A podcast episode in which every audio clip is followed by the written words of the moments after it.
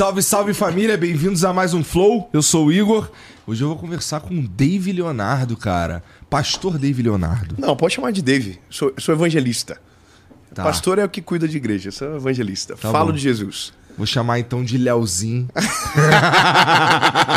Davin. Não, pode chamar de Davin. Davin. Obrigado por vir, Pô, cara. Feliz, obrigado, cara. Feliz demais. Bom, antes da gente continuar, deixa eu falar de- do parceiro que tá com a gente hoje, que é Insider, que é quem faz essa camisa aqui que eu tô usando, cara. Inclusive, aí esses dias aí de calor insuportável que tá em São Paulo. Meu irmão, hoje eu tava no carro, tava vendo 40 graus, cara. Caraca. 40 graus, irmão. São Embaixo Paulo, do São campo Paulo? do capô ali. Caramba. Daí eu fui pra eu fui lá em Limeira, né? Meu irmão, que calor desgraçado. E, porra, vamos lá, a gente tá falando de Insider. e a Insider ajuda nesse sentido, cara, por causa do conforto térmico da Tech T-Shirt. E assim, quando eu, quando eu falo Insider, nesse caso eu tô falando da Tech T-Shirt, mas tem várias coisas lá no site deles, que inclusive tá rolando aí a semana do Underwear, né? Underwear da Black November. Significa que tá rolando lá é, cueca, calcinhas, tinha é, com desconto. E você ainda pode usar o cupom FLOWBF para ganhar até 40% de desconto no, no seu carrinho. Então você enche o carrinho de coisa lá, aproveita as promoções aí que tá, tá tendo aí de roupa de baixo, né? E ainda pode usar o cupom FLOWBF para ganhar até 40% de desconto. Demorou? Então, pô, tem um presente aqui pro Dave. Aí, cara. Pô, valeu, obrigado.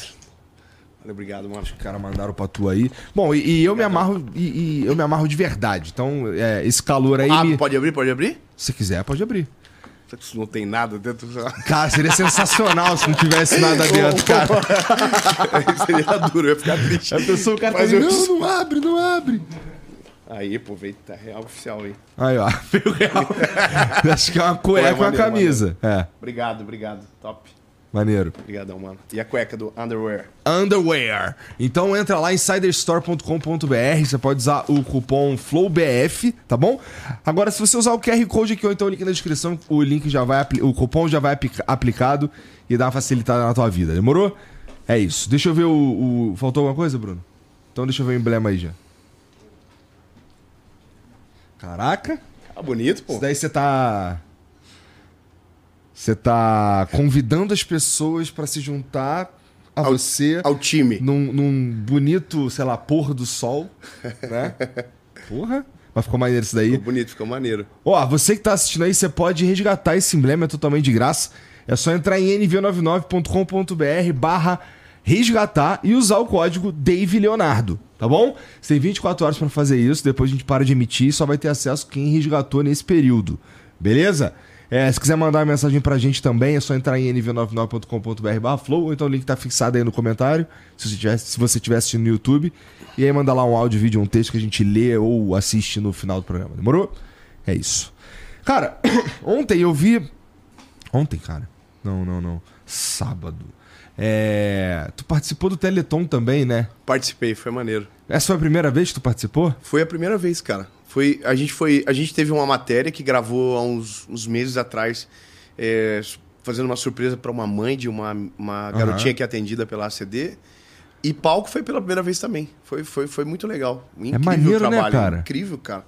Uma multidão de gente, é uma, é uma doideira. Eu fiquei. Eu nunca tinha ido, fiquei meio perdido, mas. Eu também, assim, eu também fiquei meio perdido, assim, no sentido de. é, eu sabia que ia estar no TP, o bagulho que eu tinha que ler, entendeu? É, mas a minha. Cara. Eu Quando não a li o TP, eu fiquei tão nervoso. Aham. Falei, não, eu falei Então, eu, eu acho que. eu- não sei se os caras ficaram nervosos, porque assim, o cara. A, a Luciana chamou. Eu, a Luciana e o Ratinho chamou eu e o Tramontina. Aí, cara, quando chegou. Cara, a primeira coisa que aconteceu era. Eu era pra falar um bagulho, tá? Era o que tava no roteiro. Só que aí o Ratinho passou a bola pro Tramontina, que falou um bagulho que não tava no roteiro. Aí fudeu o TP de todo mundo, tá ligado? Falou assim, ele foi. Ele, pô, foi maneiro, não foi escroto, foi bem maneiro. Só que aí fudeu o TP de todo mundo. Aí eu fiquei, cara, tá, vai ter uma hora. Eu sei que tem uma hora que eu tenho que falar alguma coisa, porque tava no roteiro e assim, era, era meio que a fala de abertura da parada, tá ligado? Aí daqui a pouco apareceu em dois TP ao mesmo tempo, duas câmeras que assim. eu- acho que eram duas câmeras. Eu sei que eu olhei pra cá e dali, tá ligado? Eu aparentemente acertei, porque ninguém me deu esporro, né? Mas, mas cara, o, o, o freestyle lá rolou um pouco mais do que eu achei que fosse.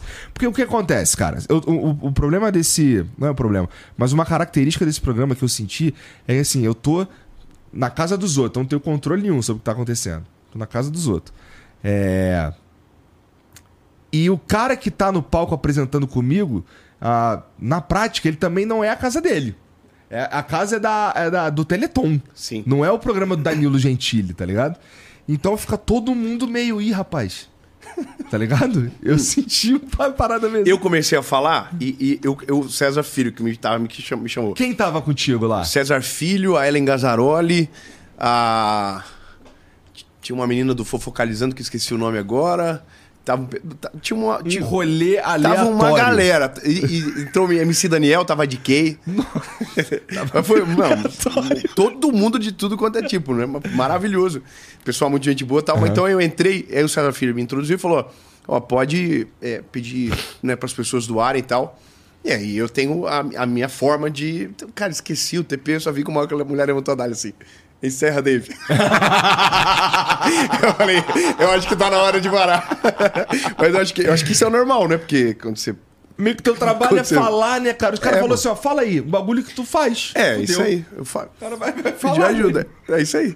Mas foi maneiro, foi legal. Foi legal pra caramba. É. Pra primeira experiência, foi maneiro. Gostei. Porque é muito sério o trabalho. É, cara, é, É, de verdade. sério. Eu fui na ACD. Foi lá? Eu também fui. Impactado, cara. Eu também. A gente foi pra cuidar de. pra fazer a surpresa pra mãe de uma menininha que tem hidrocefalia, Hum. Eva, o nome da garotinha. Uma família linda, cara. Mas daí você vai, você vai observando o trabalho das pessoas, o nível de comprometimento para as crianças eh, terem um desenvolvimento melhor, uma qualidade de vida incrível. incrível. Uhum. Tu Fiquei- viu a parte de. Pra mim, o que mais pegou, de verdade, do nível de cuidado, tá? É, foi a fábrica lá que adapta De prótese, as cadeiras de prótese e de cadeira. Adapta a cadeira de roda. Meu irmão, assim, eles poderiam só entregar a cadeira. É. Certo? Eles não fazem isso. Eles têm uma fábrica pra fazer a cadeira do jeito que a pessoa se encaixa ali. Eu, eu nunca passou pela minha cabeça Eu fiquei, que. eu, fiquei, eu fiquei um pouco.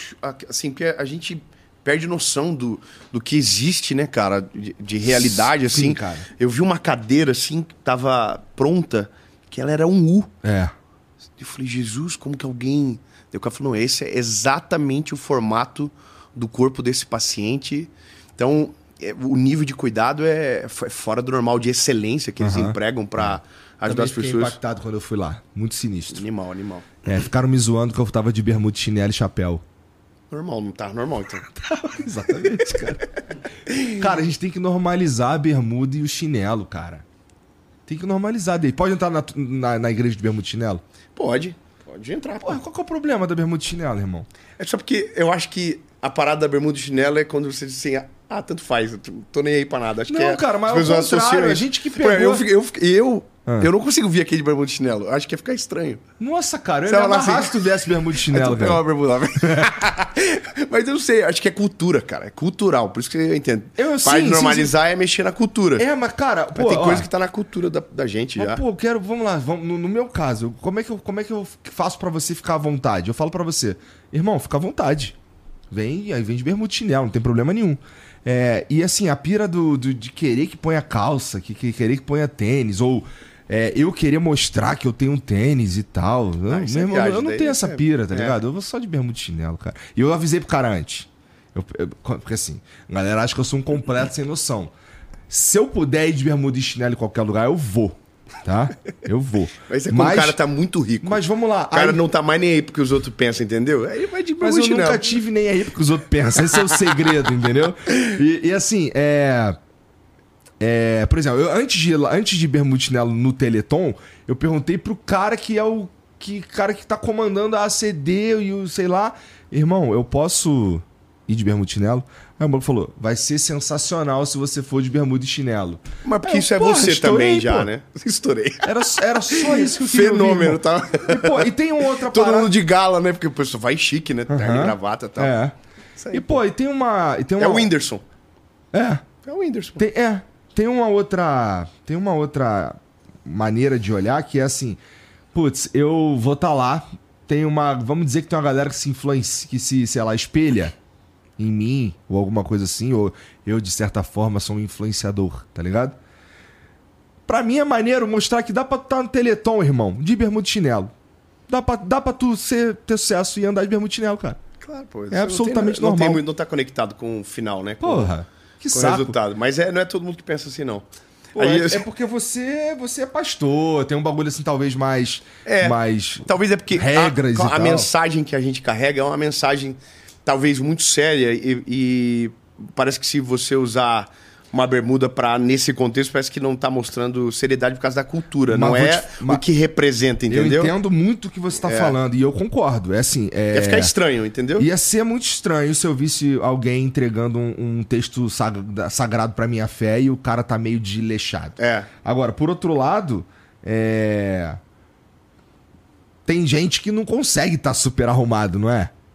Ele só. Ele, ele, aquele, ter- aquele terninho surrado pra cacete, né? É, mano, eu, eu, por exemplo, quando eu, eu sou de uma origem. Ó, não é maconha, não, viu, tabaco? Não, bom, mas a vida é sua, você vai o que você quiser. Vai. mas você, você quando.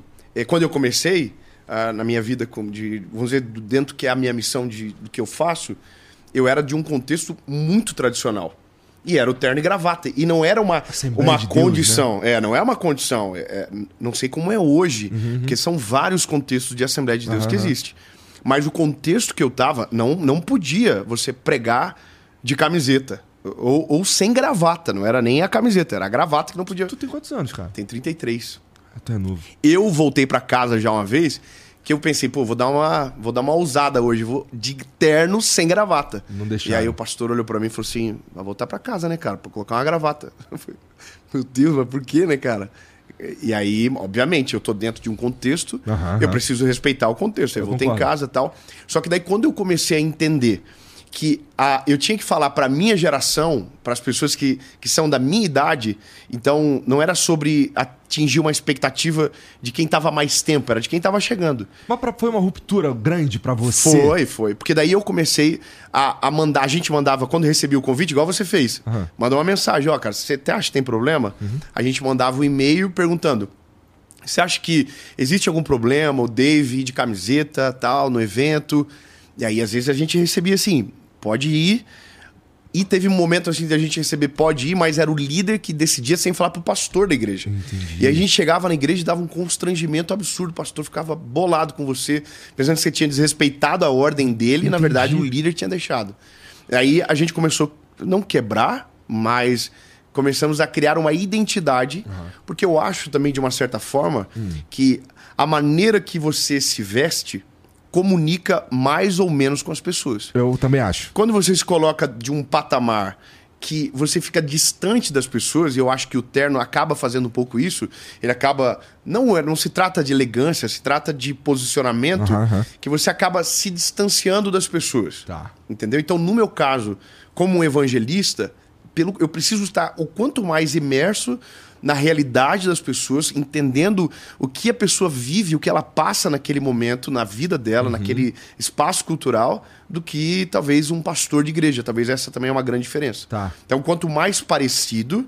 Eu, eu, eu, eu viajo o Brasil todo com a turnê nossa, o Brasil e o mundo, e eu, viajo, eu uso uma bota, uma calça e uma camiseta. Eu não mudo.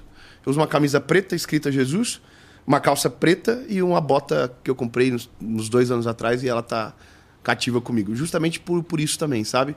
Não tem nada que mude a atenção ou vá para outro lugar. Entendi. Bom, é mesmo. A roupa sempre comunica alguma coisa mesmo. Porra, é. Mas vem cá, sobre essa tour aí, cara. Tu, tu, tu, não, tu não tá mais em igreja nenhuma. Não, não, não. Eu faço parte de uma igreja. Não, não, mas tu, eu tô falando de pregar. É que o- o- a função do evangelista não é pregar na igreja. Você não é, você não é um pastor. Não você é sou um pastor, é um evangelista. Então, como evangelista, a, a missão de um evangelista, a gente fala para quem é cristão, mas é apresentar Jesus, é levar Jesus para as pessoas. Tá, vamos dizer que um evangelista. É, é, vamos lá. Você é o David Leonardo. Tá. E você tem um perfil grande na internet, todo mundo te conhece, né? É. E, e o, existe o evangelista nas, nas igrejinhas também? Existe, existe porque eu ve- vejo o seguinte, a gente tem um missionário Hum. que é muito parecido com o evangelista, só que diferente do evangelista, o evangelista ele, ele fala e vai embora. o missionário ele fica até o trabalho gerar um fruto. Tá. Então ele fica normalmente quando o trabalho está pronto, ele não usufrui do trabalho. É a mesma coisa eu. Eu apresento Jesus para as pessoas e eu saio dessa cadeira, dessa esteira. Eu vou embora. Então entra depois daí a pessoa tomando uma decisão por Jesus, a figura do pastor, do líder religioso, do mestre. Então o meu trabalho está cumprindo quando eu aponto essa pessoa para Jesus. Aham. E aí, em Jesus, ela encontra essa igreja. Então, essa é a diferença. E esse, na verdade, é o grande desafio que a gente tem com as pessoas de compreender aquilo que a gente prega pela missão que a gente carrega. Porque o cara olha eu pregando e diz: Ah, essa mensagem é coach. Ah, essa mensagem só fala que, que Jesus é amor, não fala que Jesus é, é justiça. E, e é uma viagem tão grande, porque a função do evangelista é falar do evangelho completo. Mas é da parte sobre salvação. É, é- é imaginar, tipo assim, um O evangelista socorrista de salvação. na sua totalidade. Tá. Você tem que imaginar assim, ó, um socorrista médico, o cara que vai na ambulância, Uhum. ele não faz uma cirurgia na rua. Não. Na rua, o que, que ele faz? Ele estanca o sangue, na sua maioria das vezes, não é verdade? Ele, ele imobiliza a pessoa e envia ela. O trabalho dela é garantir que aquela pessoa chegue no hospital vivo. Aham. Então, a minha, a minha função não é a do médico que vai fazer uma cirurgia nessa pessoa. Minha função é do evangelista. Eu sou o bombeiro no acidente, que chega e diz: Eu sei o que pode te ajudar, e eu te levo para esse lugar. Então, é, é- essa é a maior dificuldade, porque as pessoas querem que você fale tudo e principalmente o que elas querem ouvir. Mas o que você quer ouvir nem sempre é o que eu vou dizer. Então, quando você amadurece, talvez em alguns, algumas questões bíblicas, você vai perceber que a minha mensagem ela não vai te dar o alimento que você necessita. Tá. Entendeu? E essa parece é até ingrato para o evangelista pensar que você se torna obsoleto muito rápido. Você passa. Entendeu? A pessoa Aham. vai para outro momento da vida dela, em alguma uma, ah, estação da vida dela, ela, ela amadurece. Entende? Não que eu fale para pessoas imaturas, mas eu falo para pessoas que estão mais jovens na fé, Aham. que estão começando agora.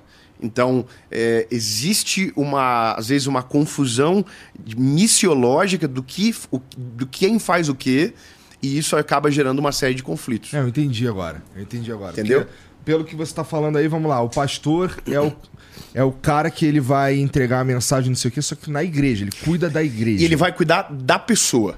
Entendeu? Eu Acho que a, a figura do pastor é a mesma figura do pastor que a gente vê nas histórias. É aquele de cuidado, de ovelha, sabe? Com o cajado na mão, cuidando para as ovelhinhas não se perderem, protegendo elas do lobo, do, do, do escuro e tal. Porque a ovelha é o animal mais indefeso que existe. Então a função do pastor é defender as ovelhas do que elas não conseguem se defender, ela não tem malícia. Então o, o pastor tem essa missão. Aí a gente tem na, na Bíblia cinco ministérios.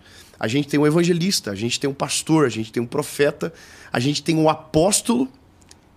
Uh, Acabou fugindo um aqui, mas a gente tem esses eh, ministérios e o meu é o evangelista. Então o apóstolo é o que planta, planta igreja, o pastor é o que cuida, o mestre. Lembrei, o mestre é o que ensina. Entendeu? E é ele que pega essa ovelhinha que acabou de entrar dentro desse rebanho e ensina para ela sobre como ela se defender, como ela identificar as coisas. E aí, essas são várias as missões dentro do corpo de uma igreja, de um organismo, quando se fala de cristianismo. E o que, que acontece nessa, na tua tour? Então, a- quando a gente começou, a gente era. A gente fazia igrejas, eventos normais, as conferências de igreja, aquela questão toda de- do que é o cenário tradicional. O que, que a gente percebeu? Tu ia, tu ia, Ia a, igrejas- a apenas a. Uhum. outras igrejas, os caras convidavam você, você ia a outras igrejas. Tá. Quando veio o advento da internet na nossa vida, Aham. a gente começou assim: ó, vai numa igreja, fica duas mil pessoas para fora. E aí chama bombeiro, chama polícia, vira confusão. E a gente falou: "Ca- quem é essas pessoas que estão aqui? Porque essa igreja não tem essa quantidade de gente. E a gente começou a perguntar e começou a descobrir que aquelas pessoas não eram daquela igreja e não eram de igreja nenhuma. Não eram de lugar nenhum. Só que daí não coube mais na, na, na, na estrutura. Então aí a gente, a gente teve episódio de ter que chamar a polícia, batedor, para mandar as pessoas embora porque estava insustentável. Tinha 6 mil pessoas pro lado de fora e 6 mil pessoas pro lado de dentro. Então a gente começou, começou a ficar perigoso. E aí a gente começou a entender que aquele público não era daquele lugar e, aquela forma de produzir essa experiência não era sustentável, porque era perigoso. As pessoas que precisavam de verdade não estavam lá dentro, porque quem estava lá dentro era o cara da igreja que sabia o horário que tinha que chegar, sabe como funciona o processo daquele lugar. E aí a gente começou a imaginar a possibilidade de ir para um lugar onde a gente conseguisse atingir o máximo de pessoas possível e que fosse controlado. Tá. E aí a gente migrou a tour, que era das igrejas, primeiro para os teatros, depois nós fomos para os ginásios, e aí agora a gente já está nos estádios. Então a gente acabou de fazer o estádio de Ribeirão Preto, por exemplo, agora na, maneiro, no cara. sábado, é. A gente faz o, fez, fez já a Chapecoense, o estádio da Arena Condá, fizemos o Barretos para 54 mil pessoas. 47 mil pessoas, perdão, 47 mil pessoas. Então, a, a, a, gente. Não é que a gente saiu da igreja. Eu sou parte de uma igreja, porque eu preciso de uma igreja, porque isso é a, a razão do cristão também. Ser parte do membro do corpo de Cristo. Mas, inclusive, é, meus pastores devem estar assistindo isso, mas a minha função é para fora da igreja. Para fora das quatro paredes. Inclusive, agora, dia 15, hum. a gente está aqui no Espaço Unimed, uhum. em São Paulo. Você é meu convidado se você quiser ir. E é já está esgotado. Pra você ter uma noção de como funciona. Então, a gente ficou com muito medo quando foi para esse espaço. O primeiro lugar que a gente fez foi Belo Horizonte. Acho que era 3 mil e poucas pessoas. E eu me lembro que naquele dia eu fiquei me questionando muito assim: se aquilo que eu estava fazendo não era contra a missão que eu carregava. Ah, por quê? Sabe? Porque é um negócio caro. É um negócio que envolve dinheiro. Cara, eu, que, eu, eu, eu ia chegar aí. Porque não é, não é um pouco tabu os caras pagar pra, pra assistir o Dave falando? Então, eu vou, eu vou chegar nessa parte porque isso aí para mim foi muito difícil. Tá. É, lembra a parada da cultura? Uhum. Como que você resolve uma parada da cultura, de cultura, né? Então, quando a gente foi em Belo Horizonte, eu tava exatamente com isso. Cara, eu não tô aqui por causa de dinheiro, por causa de dinheiro. Não é a razão. Eu nunca fiz por causa disso. A minha, minha, a minha formação acadêmica era outra, totalmente diferente. Então eu fui chamado para algo diferente. Então eu tava confuso, cara. Nesse dia eu tava ruim, assim, sabe?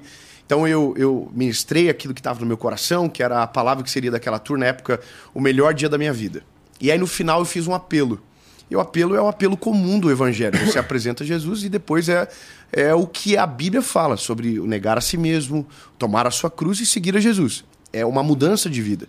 E aí eu perguntei: quando eu perguntei que quase 50% do auditório levantou a mão e que aquilo nunca havia acontecido na minha vida, eu entendi que aquilo ali filtrava as intenções, de uma certa forma também. Tá. Então, ali foi. E eu sei que você, alguém pode dizer, pá, mas se eu não tenho dinheiro, eu não vou. Não, a gente tem milhares de outras formas. Essa é uma delas. A, a gente faz, a gente está fazendo agora o estádio de Joinville de graça. O meu sonho, na verdade, era fazer todos os estádios de graça. Só que quem paga essa conta? Um estádio para você fazer é 2 milhões de reais. É. Então essa conta ela não é, ela não fecha. Então as pessoas às vezes têm dificuldade de entender. Mas aí eu comecei a compreender a forma de alcançar as pessoas hum. E conseguir ter essas pessoas no, naqueles lugares. Então, óbvio, a gente sempre tenta caminhar para um lugar onde o máximo de pessoas consiga ir, que seja acessível para todas as pessoas. Então hoje, quando tem. Uh, os nossos eventos têm ingresso, a gente tem ingresso a partir de 30 reais. Entende? Para que todo mundo consiga ir. O que, que acontece hoje? Esgota em uma hora. Esgota em 30 minutos. Aí a gente não tem como controlar. Então a gente fez. Como é que tu faz para controlar o ego, cara? Então, eu acho que o importante, só antes do, da parada do ego, é a parada do cobrar para pregar. Então, não, não é sobre cobrar para pregar, é cobrar para sentar. Aquele lugar não está de graça. A pregação do evangelho é de graça. E ela tem em todo lugar. Ela tem na igreja, ela tem no YouTube, ela tem com um padre, com um pastor. Aquilo ali, a pregação do evangelho, não, ela não tem preço. Por quê? Porque quem pagou o preço foi Jesus na cruz. Então, como que eu cobro por algo que eu recebo? Agora, aquele lugar tem custo. São mais de 200 pessoas que trabalham no, dentro de um evento. Ninguém fala assim, ah, é, é, é do Dave evento? Ah, então eu vou de graça. Não, ninguém faz isso. A, a, o, o, você liga pro estádio e fala, ah, a gente vai falar de Jesus. Aí o cara fala, ah, é de graça então? Vou fazer para você? Não, eu, a gente teve uma experiência no estádio uma vez, hum. na época da pandemia, que a gente fez drive-in. Tá. Esgotou em dois minutos. E foi uma briga pra gente conseguir esse drive-in. Porque quando você fala que é uma parada sobre Jesus, sobre. Tem gente que tem o coração muito fechado com isso e, e não deixa. E aí foi uma briga de, de deixar a gente fazer o drive-in. Esgotou em dois minutos, esgotou outra sessão em quatro minutos. E aí no final do evento, o cara do estádio falou para mim: Vou dar uma data para vocês do estádio para quando voltar da pandemia, vocês fazer 360. A gente, tipo, ah, que benção tal. Aí o cara mandou a data pra gente e mandou o preço: um milhão e meio para alugar o estádio. E não tem som nisso, não tem som, não tem equipe, não tem segurança, não tem ECAD, não tem SS, não tem nada. E, e tem que pagar. Ah, o cara olhou para vocês assim, hum, acho que ali eu ganho dinheiro. Então, mas é, é que na verdade esse é o normal, entendeu? Então não é sobre cobrar o evangelho, é sobre os lugares que a gente vai. A gente, não, a gente produz uma experiência. A gente também teve um outro avanço que foi o seguinte: a gente ia nos lugares onde tinha um show nacional um dia antes. Tá.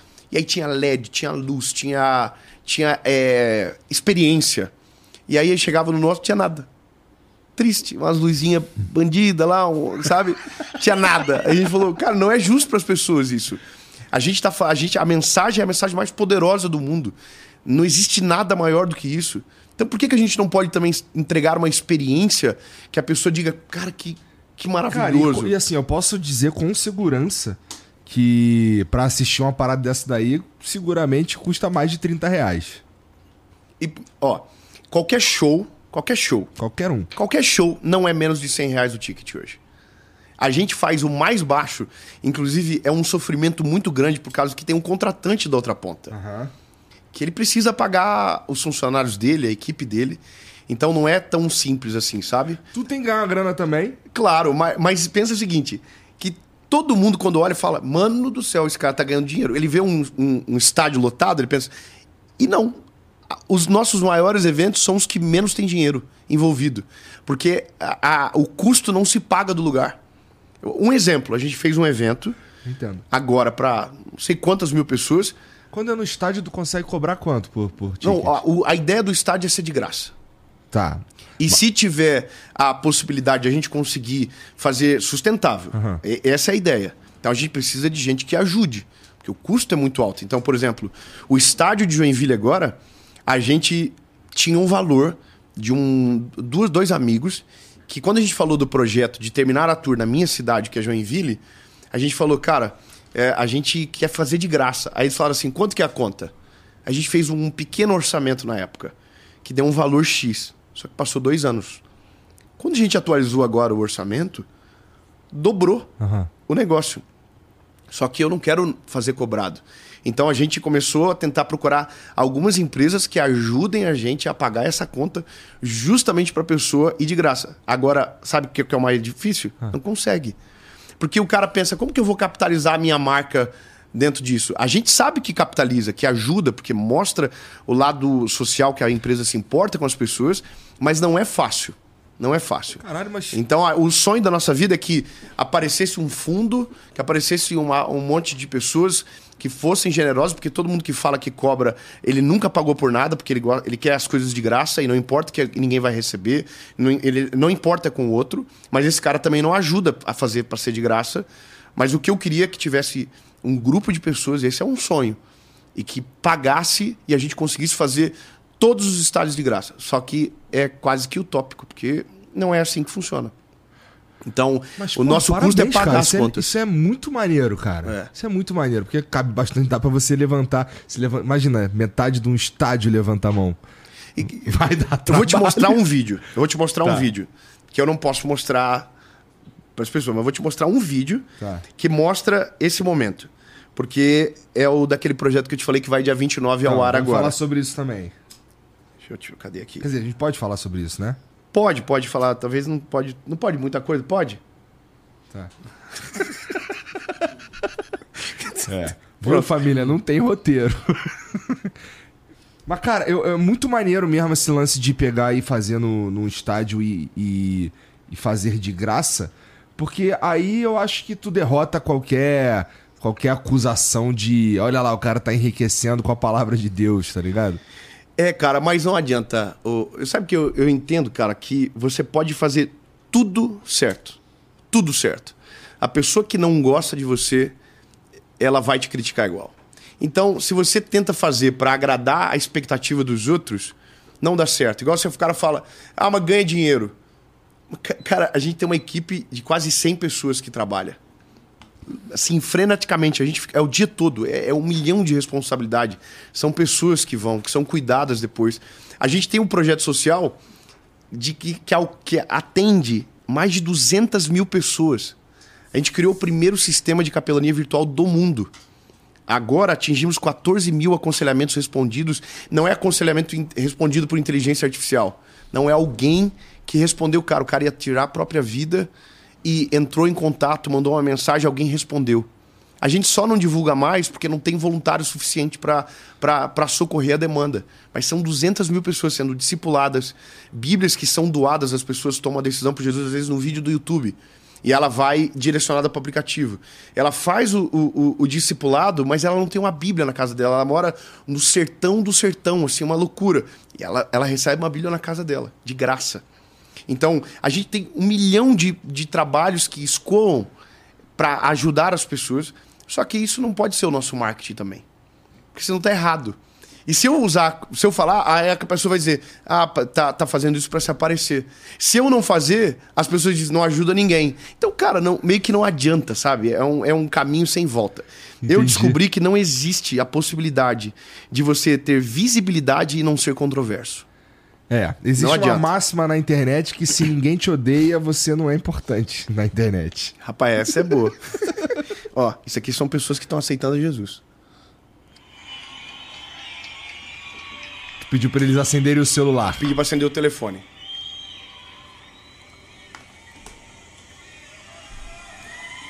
Porra, é muita gente. Onde é isso aqui? No Ibirapuera. Porra, muita gente. E, e, é, e não é uma pergunta vazia, não é, não é, é, é, dando a realidade do que é a decisão que a pessoa está tomando. Então, e quantos desses caras aí você acha que realmente acaba entrando para uma igreja ou, sei lá, seguindo Jesus de algum jeito? A gente não tem como saber não o percentual a gente aponta para o aplicativo, porque dentro do aplicativo tem o discipulado. Tá. O discipulado é, é como se fosse a ponte que conectasse essa pessoa com a vida da comunidade, a igreja local. Tá. Né? Fala sobre a importância da igreja, sobre o batismo, sobre todos esses passos que levam você para a vida da, em comunidade. É esse é esse daí que está com 200 mil pessoas. 200 e poucas mil pessoas que são, estão sendo discipuladas agora. Nossa, deve estar tá com dificuldade mesmo de de lidar com esse número. Não, a gente não consegue divulgar o aplicativo. A gente, a, a, gente divulgou uma vez o aplicativo, ele ficou em segundo lugar na Apple Store como o aplicativo mais baixado no Brasil naquele dia. E aí a gente começou, começou a ficar doido, porque aí começou muita mensagem de aconselhamento e a gente não quer que essas pessoas esperem, porque a pessoa que manda mensagem lá, às vezes o problema é muito grave e muito urgente.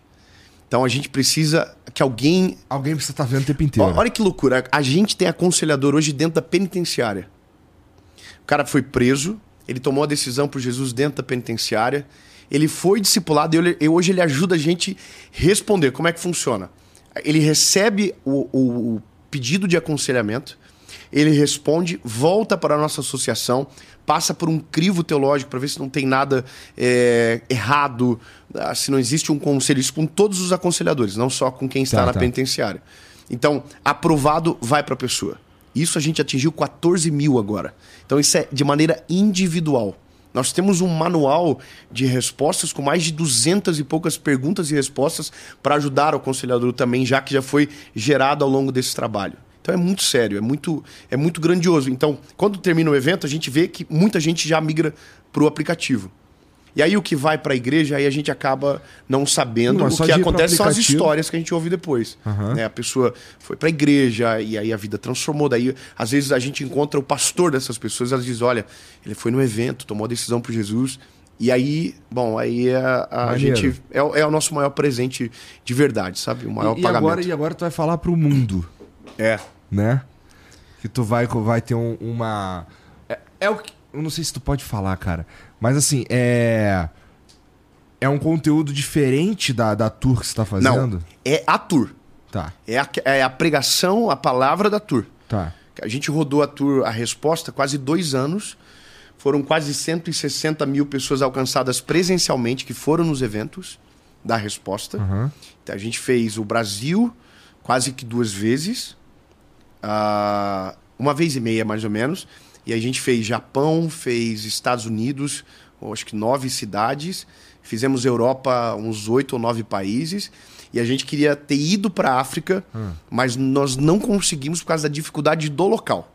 Lá. A gente não, não, não dá para entender, mas é, é muito difícil. Tá. É muito difícil. Então, é essa mensagem que nós rodamos o Brasil inteiro e que vai estar tá de graça para as pessoas. É isso que a gente deseja que aconteça, que cada vez mais fique mais acessível. E de uma outra forma, toda segunda-feira tem uma mensagem no YouTube de graça para as pessoas.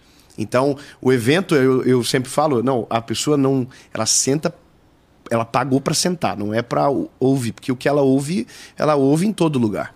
Ali é uma experiência, é um, é um negócio muito maior. E sobre essa parada de ser para o mundo, para a gente foi uma loucura muito grande. É muito doido, cara, porque é pela primeira vez isso vai acontecer. É, como é que isso se construiu, cara? No sentido, vai, você precisava. Você ia, ia gravar uma parada que ia para o mundo inteiro. E você precisava, portanto, de um lugar legal e tal. É, então, o que, que veio primeiro? A, a ideia de fazer a coisa ou o Ibirapuera? Porque assim, você já ia pro Ibirapuera? Não. A gente recebeu, vamos dizer assim, é, fechamos esse, essa parceria. Se eu falar alguma coisa, joga alguma coisa em mim para não, não me prejudicar. Tá, é. é. A gente fechou esse contrato e aí a gente pensou o seguinte: é pela primeira vez, nunca aconteceu, a gente pode gravar em qualquer lugar mas qual o lugar que a gente pode gravar que mostre o quão a sério a gente está levando e o quão impactante a gente quer que seja. Então a gente deu a nossa vida nesse projeto. Assim, a gente fez tudo o que poderia ser de melhor para oferecer uma experiência que a gente oferece para as pessoas no evento, mas que alcance o mundo e a pessoa diga: caraca, que excelência. Que a gente. É, colocou, o melhor diretor hoje do Brasil trabalhou no nosso, nesse projeto. Porra, que maneiro. Sabe? A melhor equipe de light design trabalhou no nosso projeto. O palco foi a melhor projetista que poderia ter sido contratada. A gente fez um LED de 14 toneladas descendo no meio do palco. O LED desceu e subiu. Então a gente construiu uma experiência pensando a nossa mensagem é a mensagem mais importante do mundo, então a gente vai fazer o nosso melhor. E, e foi, foi isso. Foi, Pô, que maneiro, foi uma loucura. A gente tinha uma conta gigante que não é. se pagou. A gente fez uma sessão que esgotou em 7 horas, de 10 mil pessoas, e a outra sessão que esgotou em alguns dias. Maneiríssimo. É. Maneiríssimo. E como é que é ver a mensagem do Pro Mundo? Quer dizer, vai de verdade no dia 29. 29. Pode falar, vai ser pro Netflix, uhum. né? É um lançamento global, então são 190 países que serão alcançados e traduzidos para esses idiomas. E dia 20 de 9 de novembro é, vai estar tá disponível na plataforma. Já tem o trailer. Se as pessoas entrarem agora, colocar Dave Leonardo, já tem o trailer da resposta. Pode salvar lá para ser notificado, lembrado, né? Mas já está lá. E, cara, é, como é que. Que tipo de blindagem tu faz na tua própria mente para tu não virar o, o Dave Leonardo mais importante que é a mensagem e virar um babacão. Esse cara é um babaca no, no bastidor? não, eles são pagos, não pode nem falar, senão vai ficar ruim, né? Eu ia achar estranho se eles falassem. Se eles falassem no podcast. Uhum. Mano, eu sou muito sério com o que eu faço. Eu, sou, eu não sou, talvez, a pessoa mais tranquila de trabalhar, porque não, mas não é eu levo muito a sério. Agora, a parada do ego, uhum. e que isso é uma questão muito séria, porque se o mensageiro é maior do que a mensagem, não faz sentido. Uma coisa, cara, que a gente tem que entender é que eu não sou o primeiro e eu não vou ser o último. Mensageiros aparecem todos os dias. Mensageiros vão e vão e, e, e desaparecem. Entende? Então, eu tenho a consciência de que o que eu carrego é milhares de vezes infinitamente superior a quem eu sou. Inclusive, no Teleton eu falei eu tô aqui no meio de um, de um monte de artista famoso. Então, eu não tô aqui porque eu sou famoso, eu tô aqui porque o meu chefe é muito famoso. E até brinquei. E é muito mais famoso que todos vocês juntos aqui. Entende? Então não é sobre a gente. O evento não é para a pessoa ouvir sobre 10 formas de ter sucesso com a vida do Dave. Por isso que eu tenho um pavor dessa parada de que as pessoas tentam é, colocar um título, sabe? Ah, como dar certo na vida. É, não, não é sobre isso, não, cara. É sobre Jesus. Ele tem o poder de mudar a vida do homem de verdade. É só ele que pode realmente fazer isso. É uma transformação que não é de fora para dentro, ela é de dentro para fora. Envolve fé, você tem que acreditar, você tem que ter. É, é, você tem que negar a si mesmo. O que a Bíblia diz que é verdade é verdade por inteiro, não a parte só que você quer acreditar. E é isso, cara. Isso é o evangelho. E essa é a minha missão. Agora, se existe a tentação, existe a tentação por parte das pessoas. Porque em algum momento alguém pode tentar tornar você maior do que a mensagem que você carrega. Só que aí é o trabalho do, da tua consciência de manter a pureza do teu coração, de entender que se você fazer isso, é a sentença que acaba com o teu trabalho. Não faz mais sentido. Com certeza. Entendeu? E eh, vamos lá. Nessa, na tour que você está fazendo, é, você falou que o evangelista ele sempre fala da salvação. Sim. E, e por inteiro, né? Uhum. É, significa que assim, essa tour, toda, toda vez que você vai, vai fazer uma apresentação, por assim dizer, da tour, é, é a mesma palestra. Ou, ou, isso muda de acordo com o que acontece e tal? Nunca Porque... é a mesma. Sempre, sempre muda.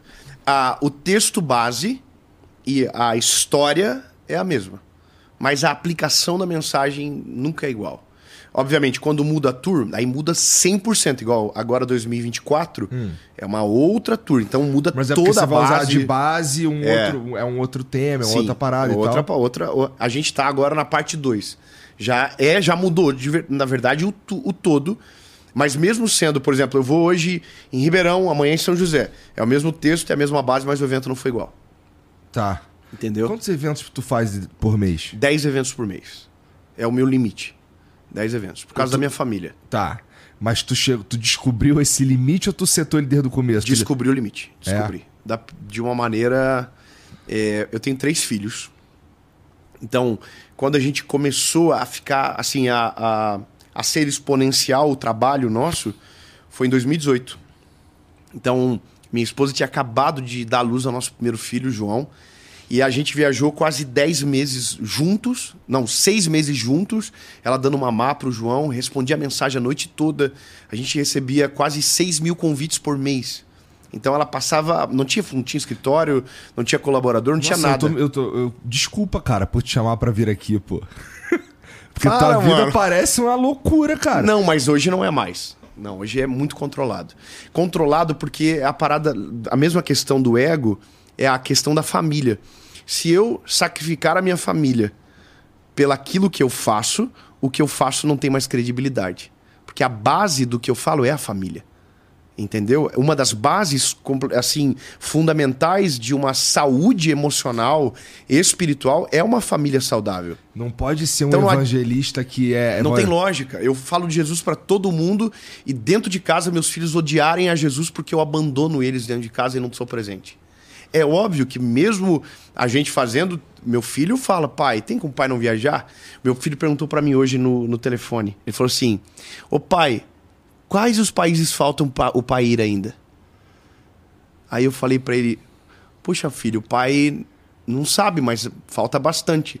Ele falou assim, e quando terminar o pai vai parar de viajar? Dói, né? Dói. Então, aí eu explico para ele, não, filho, o que o pai faz é, é, uma, é um grande amor da vida do pai. As pessoas são transformadas e o pai sempre volta para casa.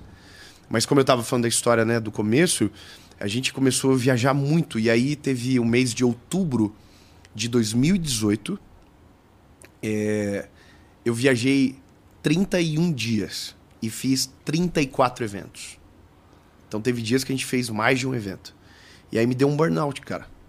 Eu liguei para minha esposa, falei, eu preciso voltar para casa. E aí eu voltei para casa, eu dormi 18 horas assim a fio. Mas eu tive que acordar, pegar um voo e viajar. E aí naquele mês, cara, por isso que eu digo assim, a, as pessoas têm uma uma visão, principalmente quem gosta disso. Quem gosta de dinheiro vê dinheiro em tudo. Sim. Né? Sim. Então, o cara que gosta disso, ele só consegue ver isso. Normalmente quem gosta é o que menos tem. Cara, dá você até tá dó. falando, você tá falando uma senhora verdade, é, cara. Dá até dó, porque o cara que só fala de dinheiro, pode ter certeza que ele é pobre. Porque ele gosta tanto daquilo que, como ele só faz por aquilo e não porque gosta de fazer por excelência, por servir as pessoas de verdade, então ele tem pouco, porque ele não é bom no que ele faz. Então, ah, nesse mês de outubro, naquele mês foi o mês que eu mais tinha sido abençoado financeiramente na minha vida.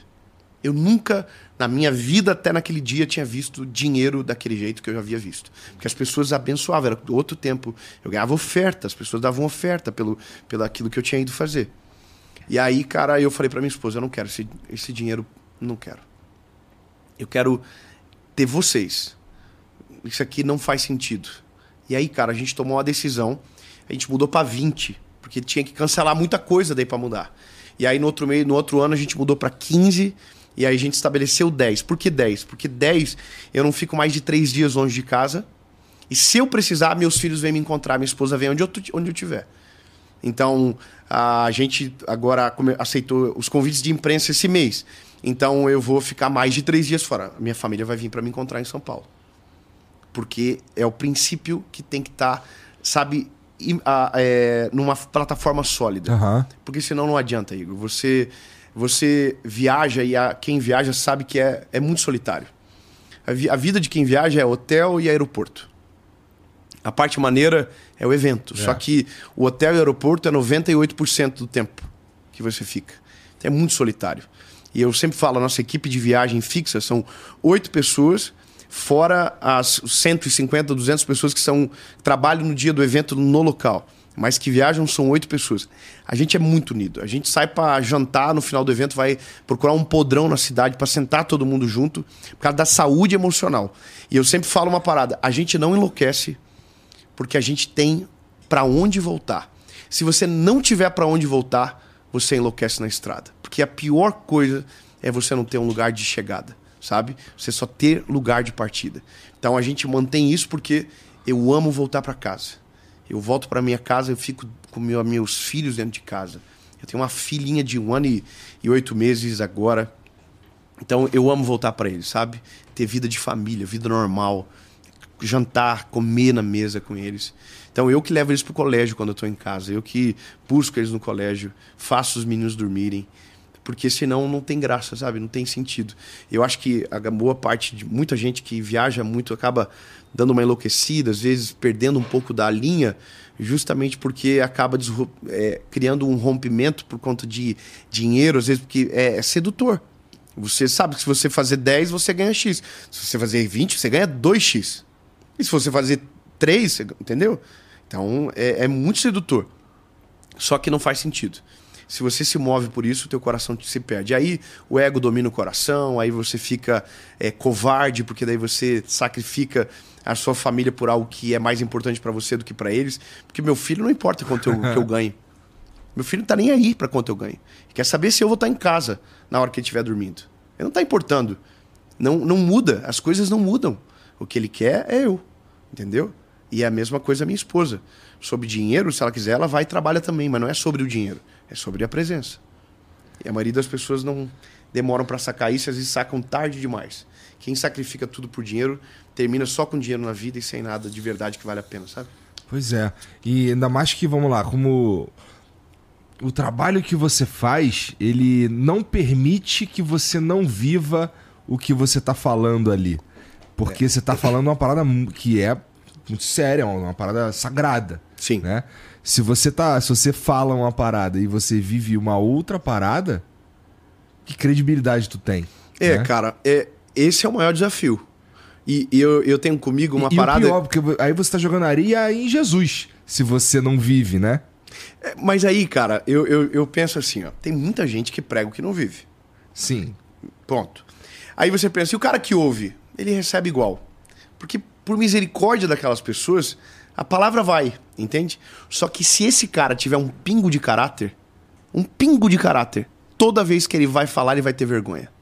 E eu acho que não existe nada mais horrível na vida do que você sustentar uma mentira na frente de milhares de pessoas. Alguma hora, em algum momento, você vai cair. Eu vi um. Saiu agora. Ah, não. No dia do Teleton, ah. eu não tenho Twitter porque eu tenho pavor desse ambiente. Boa é, eu tenho pavor, eu não gosto. Eu, é, eu, eu, não gosto. Bom, mas alguém me mandou um tweet que alguém fez no Instagram, o cara se deu trabalho, né? E no tweet dizia assim: eu vou ficar extremamente decepcionado se um dia vier a público algum escândalo do Dave. Toma essa. E aí, aí cara, eu, eu, eu, penso o seguinte, cara, isso é verdade. Então, cara, eles, a, a, quem odeia, como eu falei, ele pode acusar de tudo, mas nunca dizer que eu não vivo aquilo que eu prego. Nunca. Nunca. Isso não vão conseguir. Quando você olha para a Bíblia, não conseguiram encontrar um defeito em Daniel. Que o que o que era o defeito? Era algo que existia e que ele era contra. Então o que, que fizeram? Criaram uma lei que era contra o princípio dele. E aí encontraram um motivo para colocar ele em maus lençóis perante o rei. Entende? Então, só se criarem algo novo. Porque o que existe agora não tem como. Eu não tem como no sentido não que eu seja perfeito, mas é porque eu luto justamente para que isso não aconteça.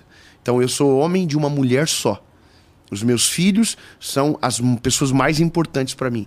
A prioridade são eles. Se eu precisar abandonar um palco, se eu precisar abandonar um podcast, uma entrevista por causa deles, eles são a prioridade, não o que vão pensar sobre o que eu sou. Se você fizer o contrário, é, não faz nem sentido como ser humano.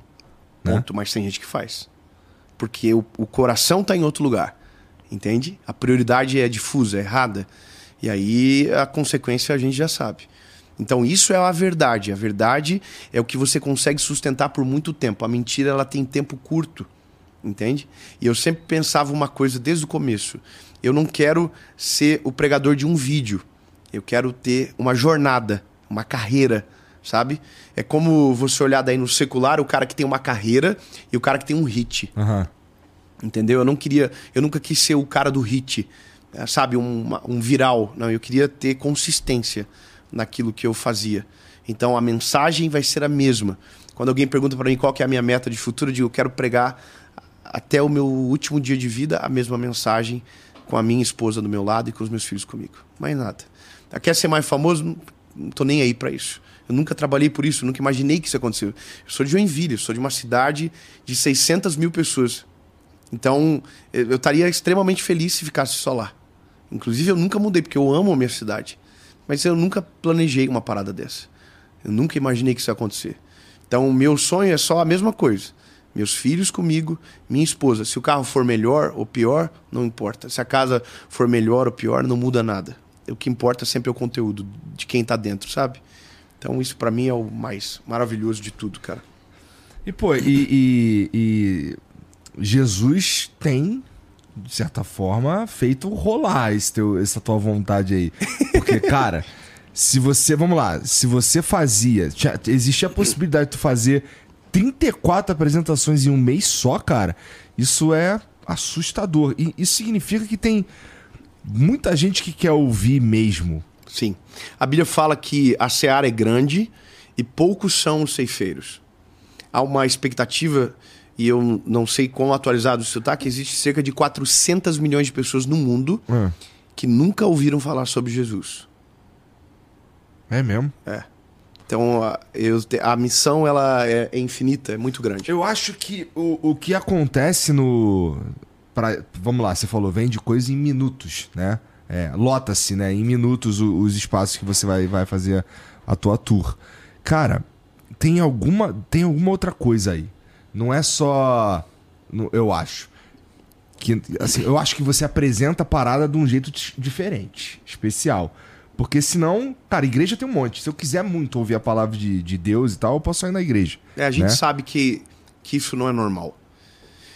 Cara, o que, que eu posso dizer é que a maneira que eu me preocupo em pregar o evangelho é que todo mundo consiga entender. E como evangelista, quanto mais simples e objetivo eu for com a verdade que eu carrego, eu acho que mais oponível a todos a gente vai ser e a mensagem vai ser, né? Uhum. Então, eu não sei, cara. Eu, eu, Sempre eu, foi assim, cara? Eu, eu sou simples, cara. Eu falo do mesmo jeitinho. Eu, é o meu jeito que eu trato a minha esposa, que eu chamo de linda e que eu chamo as pessoas. Não existe nada forçado, sabe? Não existe um bordão alguma parada que eu tente. Não, cara, eu sou, sou normal.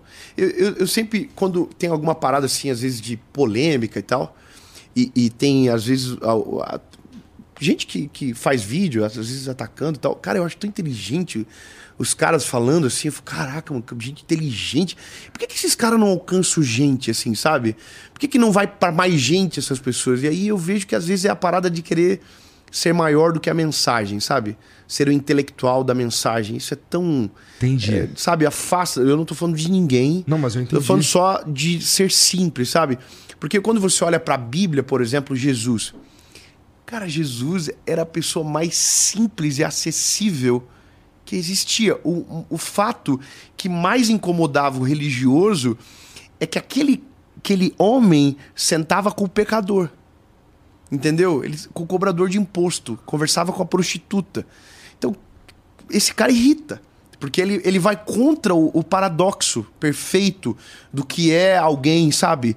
Então, é, é, é, estranho, às vezes, você vê o cara que é cristão, ele acha que você não pode estar sentado com qualquer pessoa. Então, para que evangelho é esse que me torna melhor do que o outro? Superior ao outro? O evangelho me torna servo de todos. A Bíblia diz, Jesus fala, quem é maior? Quem senta-se à mesa ou quem serve à mesa? Alguém vai dizer que quem é importante é quem está sendo servido. E aí Jesus diz, eu sou o que serve à mesa. Então, se você está disposto a viver exatamente o evangelho, você serve as pessoas, não o contrário, entende? Então, Jesus era essa simplicidade. A forma que Jesus pregava era parábola. Uhum. O que, que é parábola? Uma história, uma história, cotidiana que ele conseguia aplicar uma verdade eterna. E usava maiêutica, que era pergunta. As pessoas perguntavam para Jesus e Jesus trazia uma pergunta tão mais profunda do que a que ele havia recebido que a resposta gerava uma reflexão que se tornava a pregação que aquela pessoa precisava. Entende? Então, por que, que eu vou tentar complicar as coisas? Eu sou um evangelista. Eu entendo que na função do mestre, ele vai ser completamente expositivo. Porque essa é a função dele. Então ele vai pegar vírgula por vírgula. Ele vai estudar verdade por verdade. Então essa é a função dele. Uhum. Mas do evangelista não é. Do evangelista eu preciso ser prático. Eu estou no meio do incêndio. Tem gente que precisa de uma verdade agora. Então, ele não vai ter tempo para ouvir uma introdução, um, sabe? Ele não, ele não tem tempo, ele precisa de agora. O que eu mais amo ouvir é que quando eu, às vezes algum vídeo eh, vai, viraliza, alguma coisa acontece, e a pessoa diz, cara, eu precisava ouvir isso agora. E foi em um minuto que a pessoa, às vezes, teve a vida transformada, alguma coisa muito grande aconteceu dentro dela, entende? E isso é o que importa. Então, se o cara acha que você não é profundo porque prega simples, o problema é dele. Eu estou continuando pregando do jeitinho que prego há 10 anos. E não preciso mudar. Porque o resultado são as pessoas que são alcançadas. E é isso, é, sabe? O resultado é isso aí, pô. É um estádio. É né? isso aí. Isso é muito interessante, porque é. Se fosse uma vida, na verdade, uma, já não já valeria a pena, sabe? A questão é da exponencialidade não é provocada por mim, é é um, uma coisa que não dá para explicar. Você falou uma parada que é, é, doido mesmo. Cara, tem muita igreja. Tem muito lugar, tem muita coisa. Por que, que o cara vai? Não sei. É, é só Deus, é graça. Por isso que não dá para se achar num contexto que você não domina a estratégia, sabe? Cara, como que você cresceu na internet? Não sei. Eu não fiz curso, eu não, não, não eu não sei. Eu, eu não sei explicar. Ah, mas como que dá, que viraliza? Eu não sei, eu, eu, eu não sei, poxa. Se eu soubesse, eu poderia ganhar dinheiro ensinando as pessoas e ficava em casa. Entendeu? Mas eu não sei. Não tem, não tem lógica, não tem razão. Cara, isso deve ser para você. É, levando, usando, levando em consideração isso que você tá falando. Cara, eu não sei como é que pode, não sei o que. Isso deve ser na tua. Pra tua fé, deve ser uma parada meio. Nossa, cara, eu acho que eu tô no caminho certo. Porque olha o que que, olha o que, que Jesus está fazendo por, por, por é. ele mesmo, na verdade, né? Pela palavra. Que é assim, olha, eu não sei como é que eu cheguei aqui, cara. É, como isso, é que... isso é uma parada que gera esse sentimento. Mas tem, mas tem coisas assim, Igor, que, que, que é diferente. Por exemplo, ah. Eu, a surpresa que eu fiz para a mulher do Teleton lá, né? Para a mãe da garotinha que é atendida, a Eva. Essa mulher. No banco eu sent... Exato. Você viu? Você viu? Foi essa matéria que você viu, uhum. que você tinha visto à tarde. O que ela fala? Ela falou: no momento mais difícil da minha vida, de depressão, de vontade de desistir de tudo, foi as mensagens daquele garoto que me confortaram. Eu tava atrás, então, Aham, eu, eu comecei a chorar. Porque aquilo dali é o que não me deixa parar. Não é sobre um estádio lotado. É sobre a realidade do resultado na vida de alguém. É quando você vê, porque você vê milhares e não conhece ninguém. Mas quando você senta para ouvir aquilo, o contexto muda de maneira completa, sabe? Tem uma tem um cara nos Estados Unidos chamado T.D. Jakes. Ah. Esse cara tava apanhando muito num jornal americano, estavam falando mal dele, atacando ele. Ele ficou muito arrasado. E aí naquele dia que ele estava sendo extremamente atacado, ele foi numa igreja falar, levar uma palavra. E quando ele chegou, uma mulher muito magra encontrou ele na porta do da igreja e falou assim: "Eu estava com câncer e foram as mensagens do Senhor que me mantiveram de pé e não me deixaram desistir da vida". E aí ela falou uma expressão em inglês que ela falou assim: "Eu quero que o senhor saiba, é, it's not for them, it's for us", sabe? Não não é por quem está te atacando, é por nós que estamos sendo alimentados. Continua, continua. Então, e, isso é o que motiva, porque se você for parar, às vezes dói. Tem dia que dói. Quando você vê uma palavra contrária, quando você vê algum julgamento injusto, tem dia que dói. A gente é ser humano. E aí é, é essa, essa mulher do banco do Teleton que eu preciso me lembrar. Sabe? É nesse dia que daí não importa que tenha 40 milhões de pessoas que te seguem. Nesse dia o que importa é aquela mulher contando testemunho. Que daí é o que te dá conforto para continuar, sabe? É isso aí. Eu entendo. É. E, e, assim, é, deve é, é uma, é uma confirmação, né? Do É. que. É o teu approve, chamado, sabe? É o... talvez. Ou do. Assim, ó. Sim. Eu acho que, pô, isso aqui tá acontecendo, eu acho que então é, Jesus tá comigo. Deve Exato. ser- Deve ser, funciona assim na tua cabeça? De uma certa forma, sim. Sim. É um dos sinais, né? É uma das manifestações. Porque não pode ser só o resultado. Porque daí o cara que tá lá no interior, lá no interiorzinho, falando de Jesus, e que tem duas pessoas aceitando a Jesus através dele, e aí você vai dizer, então, será que Deus não está com ele? Não, Deus está com ele na mesma proporção. Então não pode estar conectado com o alcance somente, porque senão pode ser frustrante você pensar, ou mentiroso você colocar é, esse, esse paralelo de comparação como se isso fosse significado de sucesso. Tá. Porque a gente sabe, tem gente que tem milhões de pessoas que seguem e tem uma vida vazia e não tem significado nenhum. Quantos milionários que você conhece que tem muito resultado financeiro e que não tem sucesso de verdade? Então não pode ser o número, sabe? Tem que ser o propósito, tem que ser o indivíduo. Porque senão é, é, é vazio, entendeu? E de salvação tu manja, então, tá falando de salvação há Manjo. 10 anos, né? 10 anos. Na verdade, 2009, a gente tá em 2023, 14 anos. 14 anos. 14 anos. Nossa, tu começou novinho, cara. Comecei com 19 anos. 19 anos foi a minha primeira vez assim que eu falei, né? Em público contando meu testemunho. Entendi. Entendi. Mas aí, é- essa primeira vez aí, que que tu sentiu alguma parada? Tu sentiu, putz, acho que é isso que eu vou fazer, hein? Cara, eu foi 30 pessoas ouvindo. E foi uma das paradas mais, assim, mais absurdas, mais incríveis da minha vida naquele Do dia. que você tava falando? É, eu tava falando sobre a o que Jesus havia feito comigo, meu, minha experiência com Deus. Tá. Não era uma pregação, era o meu testemunho. Mas quando eu comecei a ver aquilo ah, nas pessoas, assim, no olhar, o olhar mudando, sabe? Uma coisa diferente, cara. E aí eu. Sabe quando você sente, cara, esse aqui é meu lugar, sabe? Eu amei isso aqui mais do que tudo que eu fiz na minha vida até hoje. E aí eu tinha umas, as palavras de quando eu era criança, que as pessoas falavam, sabe, aquela questão de ser usado por Deus para falar algo para alguém. Então as pessoas falavam aquilo para mim. E aí naquele dia eu vi que aquilo era real, que não era uma mentira de alguém, sabe? Era verdade. Aquilo era real, aquilo tinha me transformado e podia ser replicado na vida das pessoas. Aquilo não era sobre mim, era sobre Jesus. Então ali eu acho que começou uma revolução dentro de mim, assim, sabe? Eu estava na faculdade já, mesmo assim eu consegui me formar, mas já no último ano da faculdade já era muito insustentável, assim, eu já viajava muito, já estava já tava, já tava difícil já, sabe? Entendi, entendi. E, cara, assim, tu acha que. Vamos, vamos dizer que, teoricamente, hipoteticamente, hipoteticamente, tem um cara. é, é, tem um grupo de caras. E eles. ah, estão tentando ensinar as pessoas a melhor maneira de viver, de ganhar dinheiro, não sei o quê.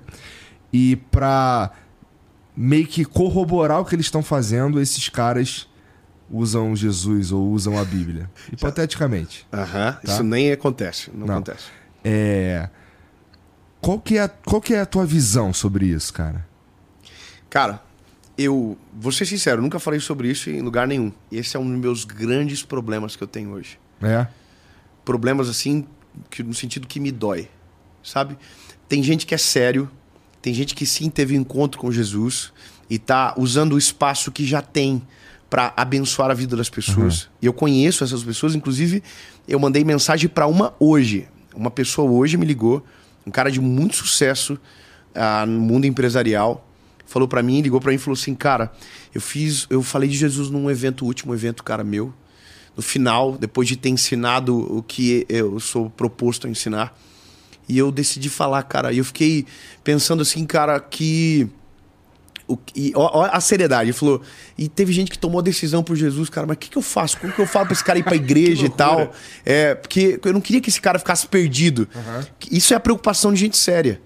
Sabe? Não é sobre o, a, o momento, é sobre a vida do cara, sabe? Daí eu falei pra ele, cara, usa o meu aplicativo. É de graça. Fala para as pessoas baixarem, não tem capitalização de, de marca, não é marketing, é, é, é de graça para as pessoas. Não tem uma esteira de produto que em algum momento o cara vai vender alguma coisa pro cara dentro do aplicativo, não é tudo de graça. Entendeu? É uma associação por trás. Então usa isso aí, pode falar de Jesus. Agora o que dói é quando você vê o contrário acontecendo. É quando o cara usa uma mensagem do evangelho para sensibilizar o teu coração e depois ele aproveita que o teu coração tá emotivo e vende algo para você. Isso tá errado.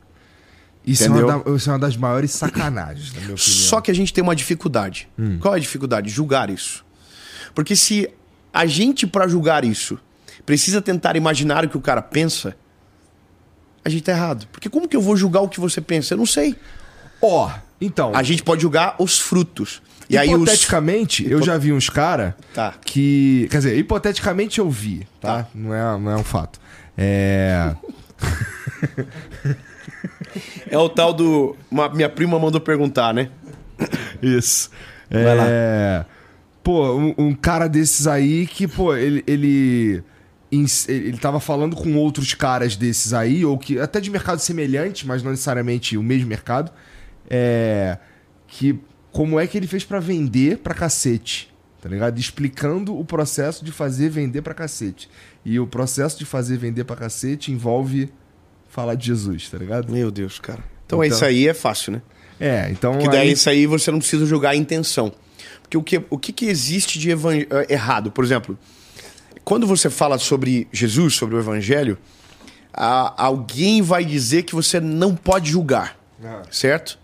Ah, é o tal do não julgueis, é o mimimi. Ah, não pode julgar. Não, pode julgar. Mas o que, que eu posso julgar? Aquilo que eu tenho certeza. É igual um juiz natural. Ele, se, ele é baseado em provas, em fatos. A, convic, a convicção dele se baseia nas provas.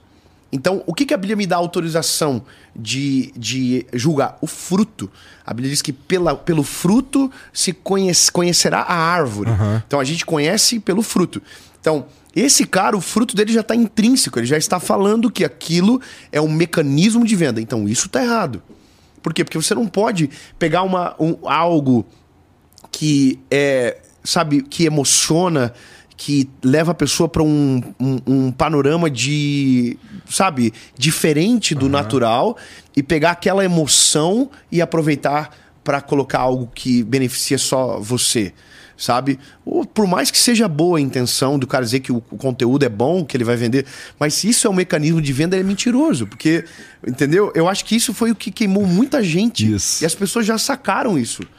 As que pessoas bom, já né, entenderam, cara. Eu acho que sim Quem mesmo. é minimamente é. inteligente, ele já sacou quem é o charlatão e quem é o cara sério. Ele já sacou. Já, já irritou isso, cara. Já, já, é, já é brega. O cara ficar mostrando o carro que anda, entendeu? O carro que tem. E tentar dizer que aquilo. O cara, se o cara fazer o que ele faz, ele vai ter aquilo. Pelo amor de Deus, isso é brega, mano. Eu nunca vi isso. É hipoteticamente, Não, é hipoteticamente, né? Tá hipotético, hipótese. ah, pelo amor. Mano, já enjoou já. Já enjoou. Já enjoou. Pelo amor de Deus, cara. Ó, filmou em terceira pessoa, eu já fico com agonia. Mas isso é hipotético, eu nunca vi. Cara, eu gosto de tu pra caralho. Ah, mano, cara. pelo amor de Jesus, é que tá chato já, cara. É que me ofende isso, sabe? Eu entendo. Porque eu, eu, eu tenho dó, porque, pô, eu sei o quão sério é essa mensagem. Sabe? Pô, eu sei como muda a vida de alguém, cara. Mudou a minha vida, cara. Entendeu? Então, é, é o cara usar disso de maneira cruel, de maneira covarde, sabe? E, e- e- então dói. dói, entendeu? Dói, dói. É ruim. É ruim. Me, me, me, me causa enjoo, sabe? Quando eu vejo isso. Hoje Vou te quem- falar uma parada, Ah. mano. Eu tenho um carro muito bom. Eu amo carro. Eu tenho, eu tenho um carro bom. Eu moro numa casa maravilhosa. Nunca sonhei que um dia ia chegar nisso, sabe? Mas eu consegui. Eu consegui trabalhando muito, sacrificando meu tempo, sac- sacrificando às vezes muito tempo com a minha família. Eu tenho um carro que eu amo, eu sou apaixonado por automobilismo, mas você nunca vai ver eu mostrar isso para impressionar alguém e dizer que a mensagem que eu carrego se você viver, vai ter igual. Porque não é sobre isso. Não é sobre o resultado. A mesma coisa que eu digo sobre a parada de ter a multidão e de ser uma pessoa é a mesma coisa desse resultado financeiro. Não tem a ver com isso. Tem a ver com o teu coração. Porque para pra pensar, eu tenho uma plataforma hoje de muita gente que Aham. segue. O sonho da maioria das pessoas é ter uma casa X e um carro Y eu posso pegar e mostrar isso. Falar, ó, eu conquistei isso aqui. E eu digo, se você quiser aprender a ter isso aqui, arrasta pra cima. Eu tenho resultado de verdade. Mas aí tá errado. E eu não acredito nisso. A vida com Jesus não tem a ver com dinheiro. Seguir a Jesus não deixa ninguém rico e ninguém pobre. Não tem a ver com dinheiro.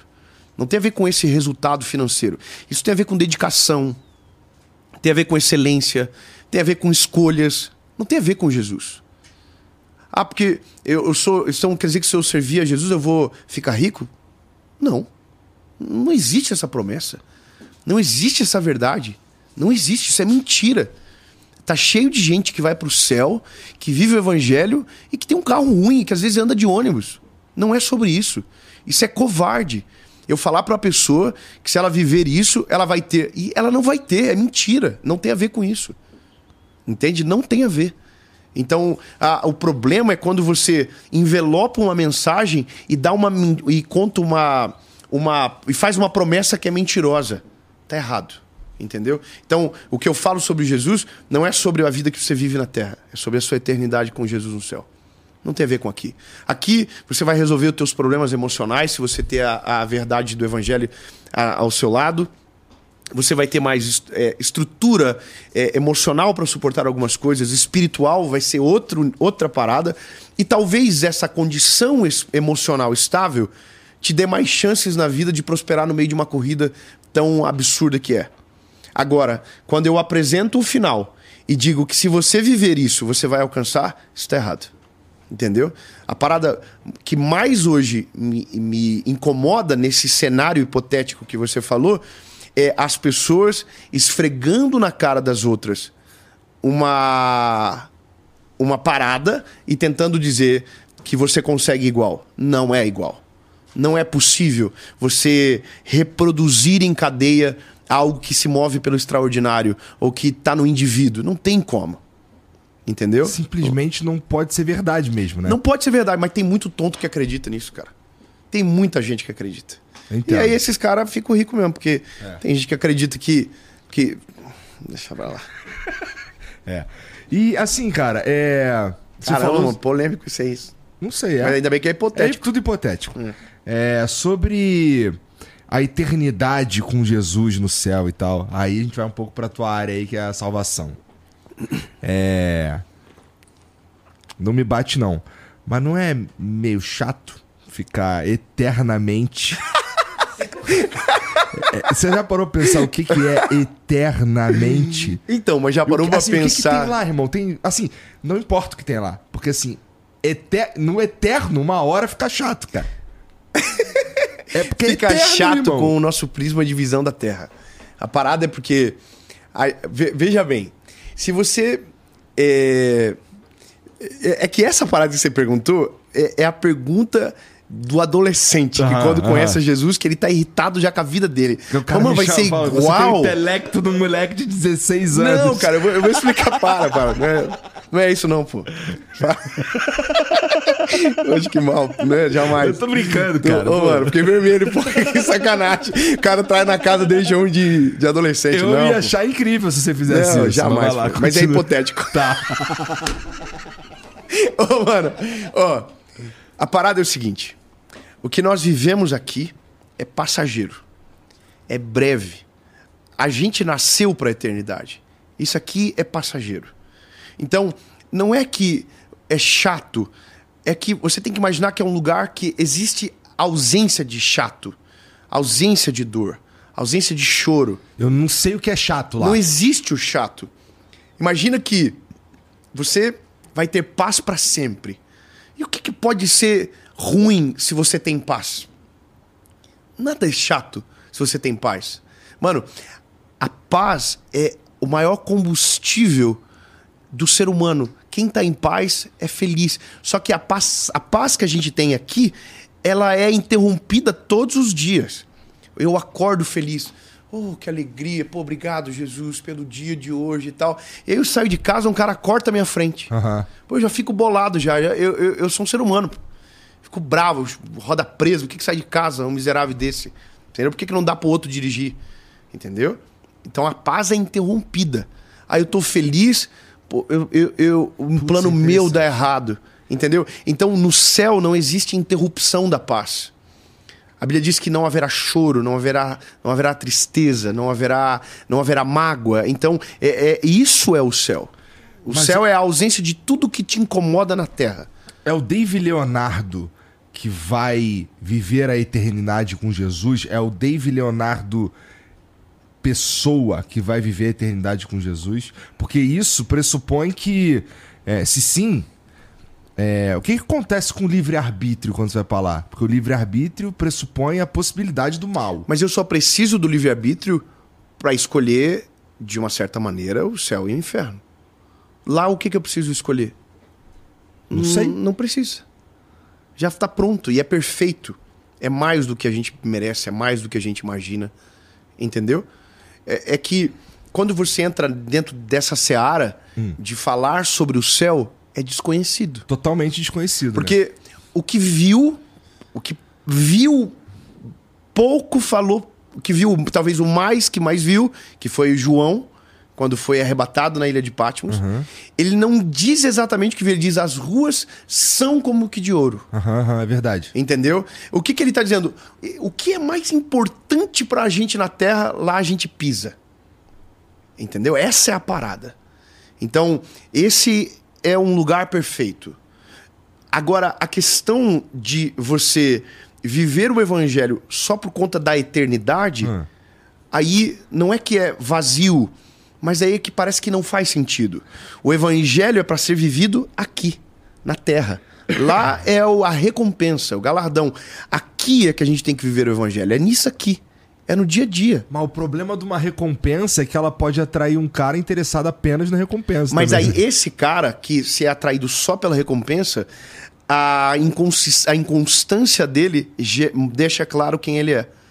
Tem um texto na Bíblia que. Mas será que funciona? Porque a gente não é, não é Deus, a gente não tá lá, a gente não sabe dizer. Mas será que funciona o cara que vive o, o evangelho só por, de uma forma prática? Sabe por que, que não funciona? Porque o que a gente não vê, lembra do início? Aham. Olha, eu não posso julgar porque eu não conheço o Claro, coração. claro. Jesus conhece. Então, ponto. Aqui, se eu não tenho essa autoridade, porque não sei o que você, o que passa dentro de você, Uhum. o Senhor sabe. Então, a Bíblia diz, inclusive, que as nossas obras. Olha como, cara, para tudo a Bíblia tem uma resposta.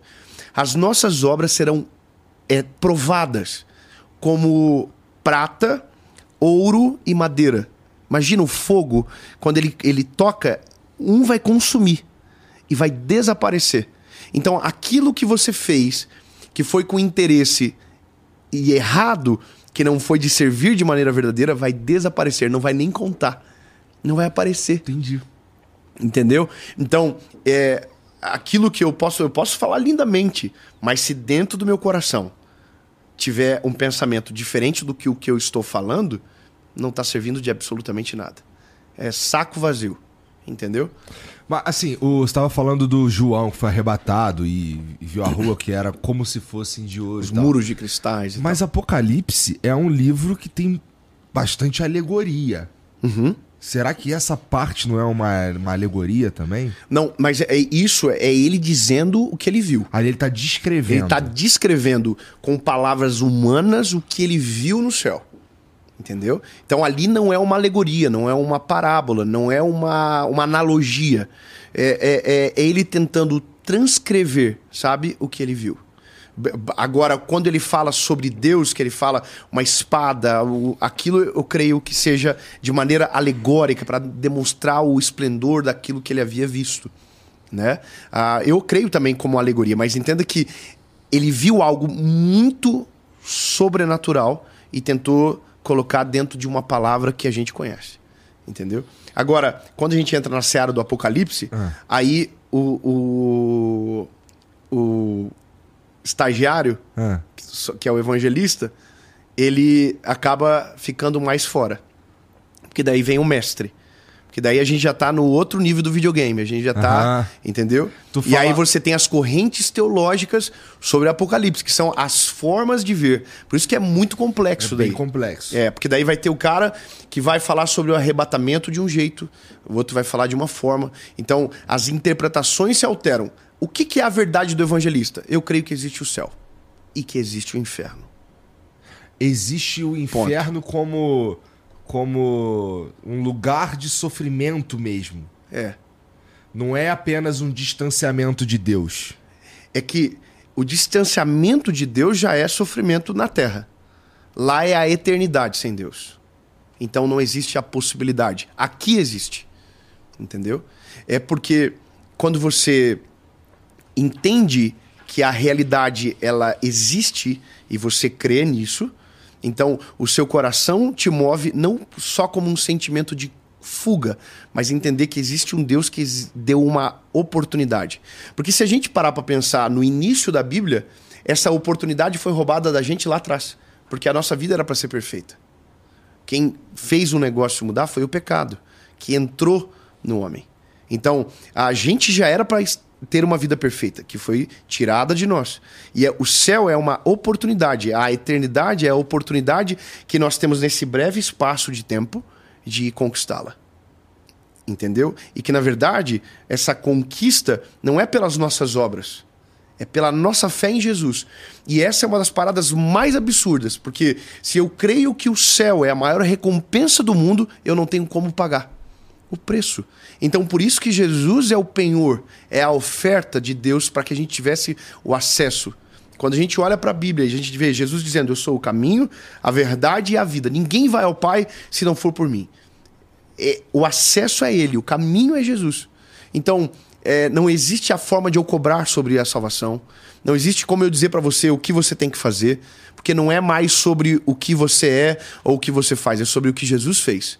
Então, o que me dá, o que me dá acesso é reconhecê-lo quem ele é e entender a verdade do evangelho como um todo. Entendeu? Então, é simples, ao mesmo tempo aparentemente complexo, mas é, é- tira todo o mérito do ser humano. É tira todo o mérito. Não é porque você é bom, não é porque você usa roupa X, não é porque você faz isso, não. É porque você tomou a decisão de reconhecer Jesus, se arrependeu de verdade e agora você está vivendo uma vida para Jesus de verdade, sabe? Não, não é sobre é, outra coisa senão ser separado, entende? Então, eu sei quem eu sou em Jesus, eu sei o que ele tem para mim, eu obedeço o que diz na palavra ipsis literis, né? Não sei se essa expressão é correta, mas eu, eu entendo que o, tudo é, é a palavra de Deus e, e é isso. E aí a vida, ela é diferente. A vida é diferente. E aí não é a promessa da recompensa sobre dinheiro, sobre a casa que você mora, sobre o carro que você tem, mas sobre a paz que ela se torna menos interrompida quando você toma essa decisão. Tudo que a Bíblia diz que dá certo, pode acreditar que dá certo de verdade. E tudo que a Bíblia diz que dá errado, a história prova que dá errado. E é isso, não tem para onde correr. Entende? Agora, um princípio não se. é, su- não supera o outro. Você tem que entender o contexto sempre como um todo. Mas como é que você faz na tua vida para saber se você tá, vamos lá, sob uma situação de estresse? Uhum. Ah, vamos, você é um ser humano e aí você erra e você age de algumas formas que talvez Jesus É um todos não os dias. aprovaria, Todos os dias. né? Então, mas suponho que seja matéria de reflexão quando você erra Sim. e e deve passar pela tua cabeça, putz, o que que Jesus faria? Ou o que que garante que eu errei mesmo? Porque afinal de contas, Jesus também virou mesa dentro do, do templo e tal, Mas né? ele Então, diz que ele não pecou. É que existe a ira sem o pecado. então é isso que eu tô falando. Existe. Agora, qual que é a parada do ser humano que toma a decisão de viver o evangelho por completo? Hum. O evangelho é o poder de Deus para transformar o homem. Ponto. Ele transforma a gente de verdade. Agora, como que eu sei o que é certo e o que é errado? Aham. A Bíblia. A Bíblia me diz, é o manual, é o manual perfeito. Agora, se o que transcende a isso? Aí a Bíblia fala também. A Bíblia diz que o Espírito Santo nos convence do pecado, da justiça e do juízo. Ou seja, quando eu estou numa circunstância que entristece a Deus, é como se esse, esse sentimento invadisse o meu coração que algo está errado dentro de mim. A Bíblia diz que quando Adão pecou, ele percebeu que ele estava nu e ele foi se esconder. Então, o pecado tem a tentativa exata de fazer exatamente isso: separar a gente de Deus. Então, por isso que a gente precisa da graça de Jesus. Porque se o pecado me afasta dele, a graça de Jesus me dá o direito de me arrepender e permanecer nele. Entende? Então, eu sou convencido pelo Espírito Santo. E outra, a Bíblia vai dizer mais coisas. Ela vai dizer que não existe tentação a qual o Senhor não produza para você o escape. Isso é tão poderoso quando você entende, porque daí você vai dizer, então sempre tem a chance de fazer o certo? Sempre tem a chance de fazer o certo. Agora é o teu caráter, pela decisão que você tomou, que vai fazer você fazer o certo. Então, eu tenho duas formas de fazer uma coisa. Uma beneficia a mim a curto prazo. A outra talvez não é tão boa, mas é o certo a se fazer. Qual decisão eu tomar? O que é bom para mim agora, mas que é errado, que não está certo, ou aquilo que talvez me incomode agora, mas eu sei que é o certo. Ah, O meu caráter vai dizer: seja honesto, faça da maneira certa. Entendeu? Eu tenho um milhão de oportunidades para atrair a minha esposa. O que me faz não tomar essa decisão? Escolher o certo. Isso é, que o- é o que o cara que traz esposa falaria. Exatamente, concordo com você. Inclusive, eu vi uma entrevista hipotética esses dias semelhante. Mas, ó, isso é, é, é- é uma parada que o tempo, o tempo prova o que é cer- o que é verdade e o que é mentira, e a história a longo prazo conta. Entendeu? Eu, eu, Não dá eu, pra escapar, eu acho é foda, ela some, ela cai, Ela né? cai. Então, eu não tô falando sobre mim, tô falando sobre o que a Bíblia diz. Uhum. Agora, eu também tenho um problema com essa parada aí. Quando a pessoa tenta mostrar muito alguma coisa, eu também acho que tem algum problema. É como do cara que se utiliza da Bíblia para falar de um pecado só, e ele fica batendo, batendo, batendo, batendo. Eu tenho medo desse cara. Quando ele tira o foco de tudo e coloca numa coisa só, eu acho eu tenho um pouco de medo também. É Entendi. o problema do legalismo, sabe? Aham. Quando eu tento é, colocar muita regra na tua vida e eu tento tirar o, a luz daqui e colocar só no que você faz de errado, alguma coisa eu posso estar escondendo. Não estou dizendo que é a verdade absoluta, mas que é o que você falou. É o que o cara que trai a esposa falaria. Aham. Entendeu? Então, quando alguém tenta Aham. forçar demais alguma coisa, eu também eu tenho esse mesmo olhar de desconfiança. Cara, que estranho, por que, que tá, né? Alguma coisa tem. É, especialmente se tá fazendo há É 14 o anos. calcanhar de Aquiles, né? Aquela parada que é o ponto frágil, que você tenta sempre mudar a atenção, tirar a atenção dali, pra, porque tem outra coisa acontecendo às vezes por volta. A salvação é, é o principal assunto da Bíblia, cara? A Bíblia, é- é- se você entender a cronologia né, da redenção, da, da, da criação, da, da queda e da redenção, é, esses são os três tópicos: a criação, a queda e a redenção. Tá. Então, se eu entendo que esse é a, constitui- a- a constituição do evangelho e o período que eu estou dentro dessa cronologia é o período de redenção, aí a mensagem se divide em é, arrependimento, perdão dos pecados e salvação. Entendeu? É a consciência que me produz o arrependimento do que eu faço. Arrependimento que... é o primeiro passo. Arrependimento sempre é o primeiro passo. Para salvação. Para salvação. Dá para. Mas dá... o arrependimento só vem através de Jesus. Porque a gente não consegue isso sozinho. Porque como que eu vou ter a consciência do arrependimento se eu não tiver Jesus primeiro? Como que eu sei o que eu preciso melhorar se eu não tenho essa convicção dentro de mim? Então, Olha. Jesus é o que produz arrependimento. A gente não consegue nada sozinho. A gente não consegue amar de maneira legítima sozinho se não for o dom de Deus dentro de nós. Eu acho que eu consigo me arrepender sem pensar em Jesus, vai. Eu acho que você consegue se, uh, se sentir culpado. Tá. Remorso. Eu vou pensar sobre isso. É. Porque arrependimento genuíno é quando você converge a rota. Quando você dá um, sabe, um 180. Uhum. Isso é arrependimento genuíno. Porque eu posso dizer, quando eu digo que eu erro todos os dias, eu não estou falando de uma uhum, prática co é, é, rotineira. Isso é iniquidade, é o pecado consciente. Eu sei que é errado, faço segunda, terça, quarta, quinta e sexta. Então que arrependimento é esse que me deixa no mesmo lugar? Isso não é arrependimento, isso é remorso. Eu choro de noite, ah, por que eu fiz isso? Isso é remorso, não muda a tua vida, amanhã tu vai fazer igual. Então isso não é arrependimento. Arrependimento se você faz igual no outro dia, no outro dia de novo e no outro dia de novo, você não se arrependeu de verdade. Arrependimento é o que faz, é o voltar atrás de maneira real, sabe? É quando você quebra ah, tá. o, o, o, negócio. Quando você estava. Por isso que esse arrependimento, a gente precisa de Jesus. Porque é um convencimento tão poderoso que aí você é, de verdade consegue mudar. É o que a gente chama de metanoia que é a mudança que o evangelho provoca no ser humano, que é tão profunda que ele se torna diferente, irreconhecível para ele mesmo. Entendeu? É quando o velho homem de verdade vai dando as costas e algo novo acontece dentro da gente.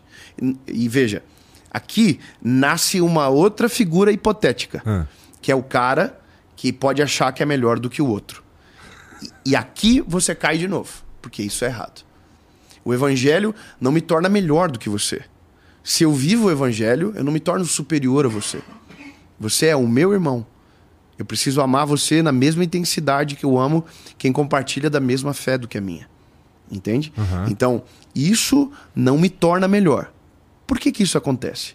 Quando você olha, quando você olha para o Evangelho, você vai ver no Novo Testamento, quando Jesus está é, caminhando no meio dos pecadores e também daqueles que eram os mestres da lei, os religiosos da época, que oravam pela vinda do Messias, você vai perceber em um momento, determinado momento, que chega um jovem e pergunta para ele: O que, que eu posso fazer para herdar a vida eterna? Ele está dizendo: Como que eu faço para acessar o céu? Né? E aí Jesus pega e diz para ele: Cumpre todos os meus mandamentos. E aí ele diz para Jesus, você, ele está falando, né? E ele diz para Jesus, não, isso eu faço. Aí Jesus diz, então você é perfeito.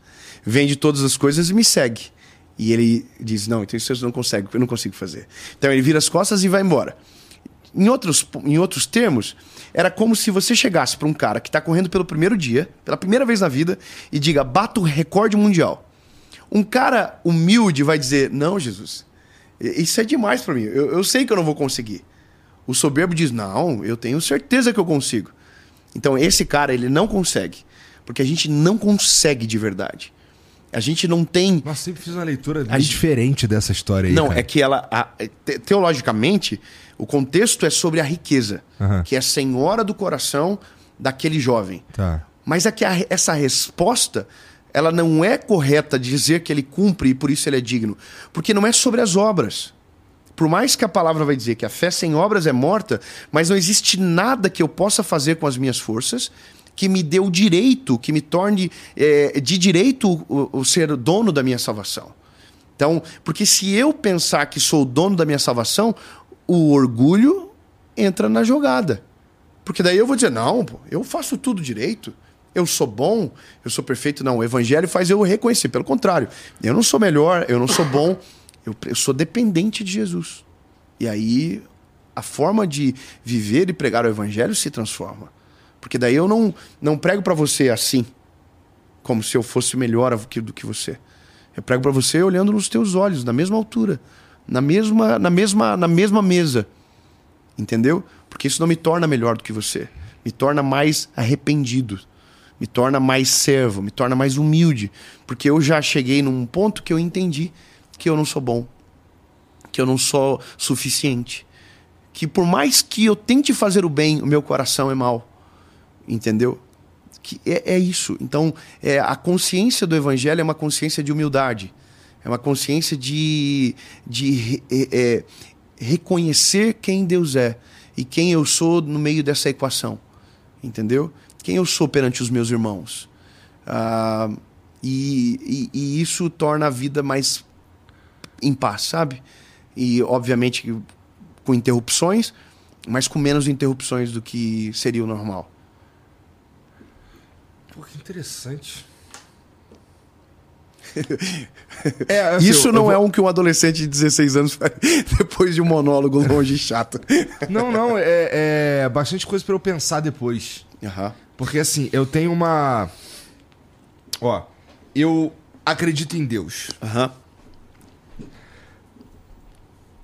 Mas eu não sou nem um pouco religioso, tá?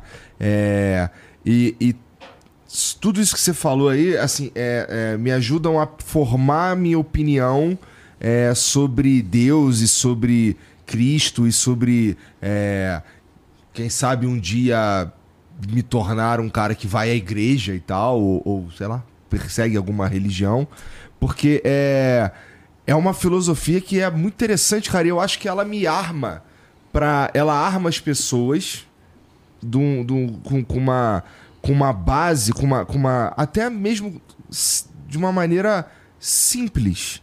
Que, é, é para que eu consiga enxergar é, o melhor jeito de viver.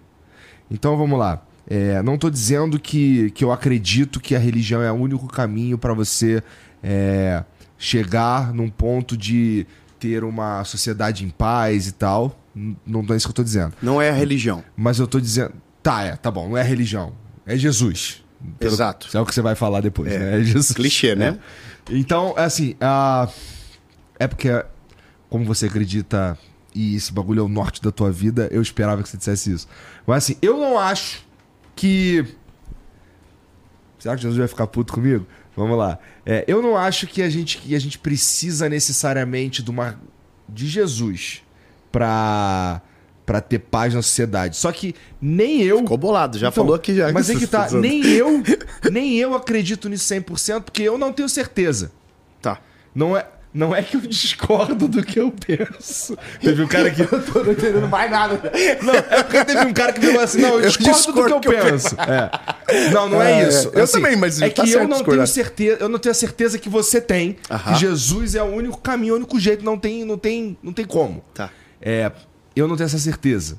Uhum. E, e, conversar contigo me dá é, coisa para pensar sobre a minha incerteza. Uhum. É isso que eu tô tentando dizer há um tempão. Cara, eu, o que eu vou te falar?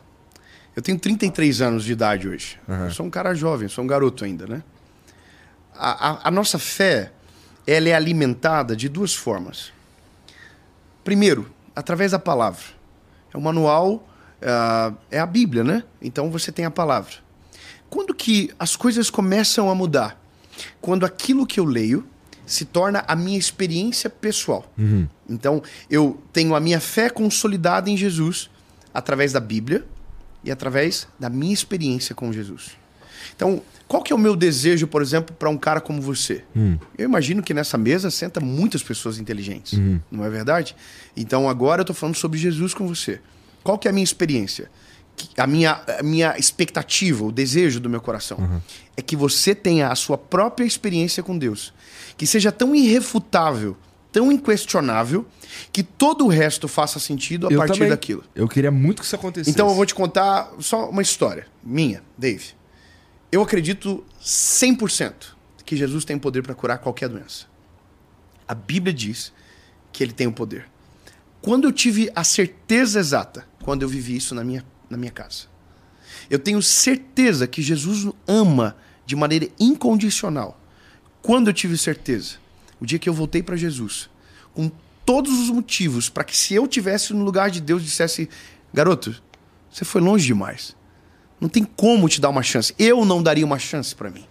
Eu não me contrataria para trabalhar nessa missão. E eu fui amado e acolhido.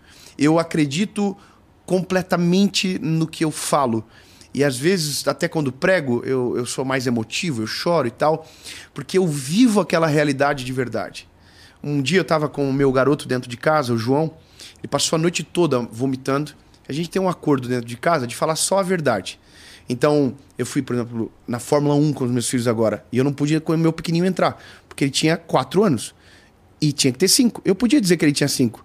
E eu, no conversar, porque errei a data, meu filho já me corrigiu. Não, pai, peraí. Eu tenho três. Ele já sabia que ele não ia poder entrar. Então é um acordo nosso. Mas olha só, a gente, ele passou mal uma noite toda, vomitou a noite toda e tal. E aí eu falei para ele de manhã, filho, pai vai te levar no hospital pra você tomar soro. Aí ele fez uma pergunta: vai ter agulha, pai? Eu falei, vai. E dói, né? Falei, dói, filho. Dói. Aí ele falou assim: tem outro jeito? Então veja, experiência não é doutrina. É a minha experiência. O que é doutrina? É aquilo que dá para ser replicado. Por isso que a parada lá do resultado, eu só posso chamar de doutrina o que a Bíblia me autoriza, que dá para ser replicado. Então, o que, que dá para ser replicado? Orar. O que vai acontecer não dá para ser replicado, é experiência. Aí eu falei pro meu filho, tem uma, uma possibilidade. Qual? Eu falei, Jesus curar você.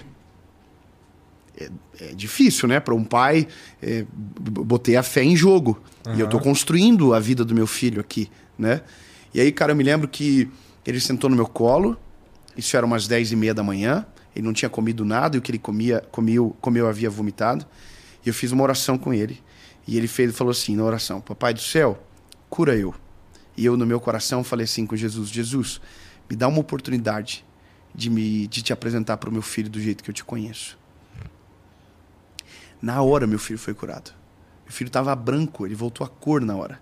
E quando ele, eu, no Amém, que ele percebeu que tinha algo diferente que havia acontecido dentro dele, isso é o sobrenatural. Não tem como eu explicar para você como isso aconteceu.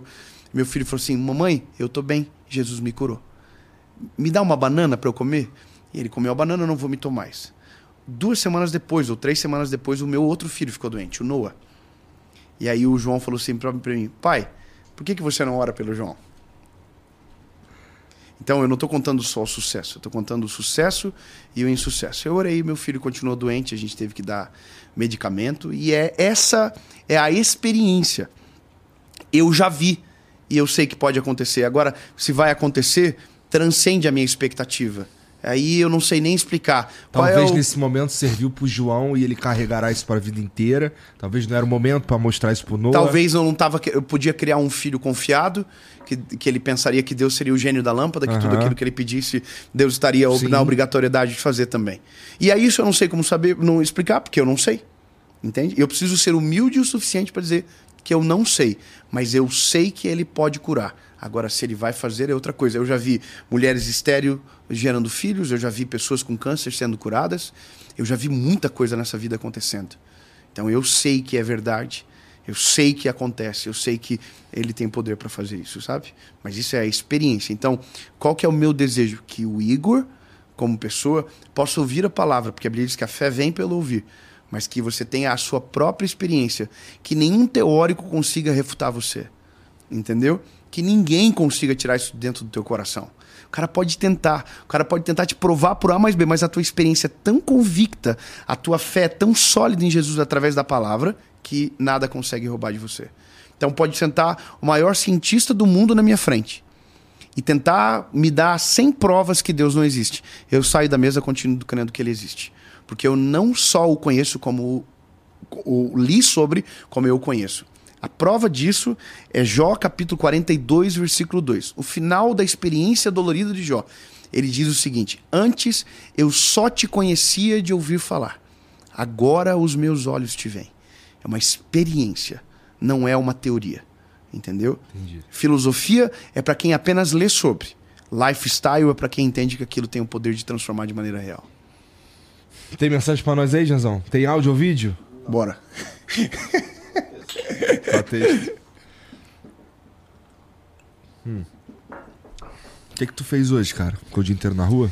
Cara, eu saí de casa duas horas da tarde, uma hora da tarde, para vir para cá. Levei é. meus filhos no colégio e vim para cá. Levei não, hoje eu não levei, foi a minha esposa que levou. Mas passei a manhã com eles e tal e vim para cá. Entendi. Eu achei que tu tivesse. Fiquei à tarde no hotel, aquela parada, né? Vendo Young Sheldon. Ó, o Eric Brasil mandou aqui, ó. Sal, sal, fam... Hã? Ah, é, né? Tem hidromel também, cara. Você tomou hidromel, cara? Pode tomar hidromel, crente? Pode. Só não se for ficar bêbado, só não pode ficar bêbado. Só não pode chegar a parte de ficar bêbado. tá na Bíblia. Pode beber, mas não pode embriagar. Então, isso aqui de presente. Obrigado. Se eu não ficar muito louco com o hidromel no programa, não dá, né? Então, mas o, o, o hidromel, cara, tem, eu- tem muita gente que se Não, eu pergunta... ganhei. Você me deu na outra vez. eu- É. Eu experimentei. É. Eu não Então, tem lembro, a só galera- que não lembro desses É sabores. porque Acho que são não- novos, cara. Tem, Ah, tem três sabores que não tinha quando você veio aí da primeira vez. É. Ó, o religioso jamais falaria isso. Verdade. Jamais falarei isso mesmo. É, mas assim, tem uma galera que acha que isso daqui é, é uma xarope de mel que joga cachaça dentro e dá origem a isso aqui. Mas na verdade é um vinho. É que em vez Um de usar fermentado. uva. É, em vez de usar uva, usa o mel, dá origem aí a, a essa bebida. Que tem sete sabores hoje em dia. Quando você, quando você veio, acho que eram só quatro. Então, hoje tem o tradicional, tem o old cage, que é maturado com lascas de carvalho. Tu lembra quanto custa uma lasca de carvalho? Coisa fina, irmão. É, tem o Frutas Vermelhas também, um pouco mais doce, é o favorito da galera aqui do estúdio. Tem o Double Oak, que ele lembra um vinho seco. E tem, é, os, tem o Dark Cacau, que é de cacau. Esse foi feito pensando na temporada fria do ano, que tá, tá em falta, né? Ultimamente. E tem os dois da linha Fresh pensados na temporada quente do ano, você tomar bem geladão, tá bom? Na beira da piscina, na beira da praia lá, enche lá a taça ou o copo de gelo lá e toma. Mas ó, muito importante lembrar pra fazer isso com moderação aí, especialmente se você tiver menos de, assim, se você tiver menos de 18 anos, não, você não, não deve nem comprar e nem consumir bebida alcoólica, tá? E o resto das demais pessoas com moderação. É, você encontra tudo isso aqui em philipmid.com.br, tá bom? O QR Code ficou passando aí, tem o link na descrição também. Você ainda pode usar o cupom FLOW10 para ganhar 10% de desconto, que matematicamente quer dizer que se você comprar 10, uma sai de graça. É muito louco. Você, você dá pra você ganhar 100 garrafas de graça, é só comprar mil. Sabia? Mas é verdade, é verdade. Incontestável, tá bom? É, então, ó, usa o cupom FLOW10, tá bom? É, e se você quer revender, se tem uma balada, uma distribuidora, qualquer coisa, é, faz um cadastro rapidinho no site lá e eles entram em contato contigo pra você fazer o melhor negócio, tá bom? É isso. Esqueci alguma coisa? É isso, né?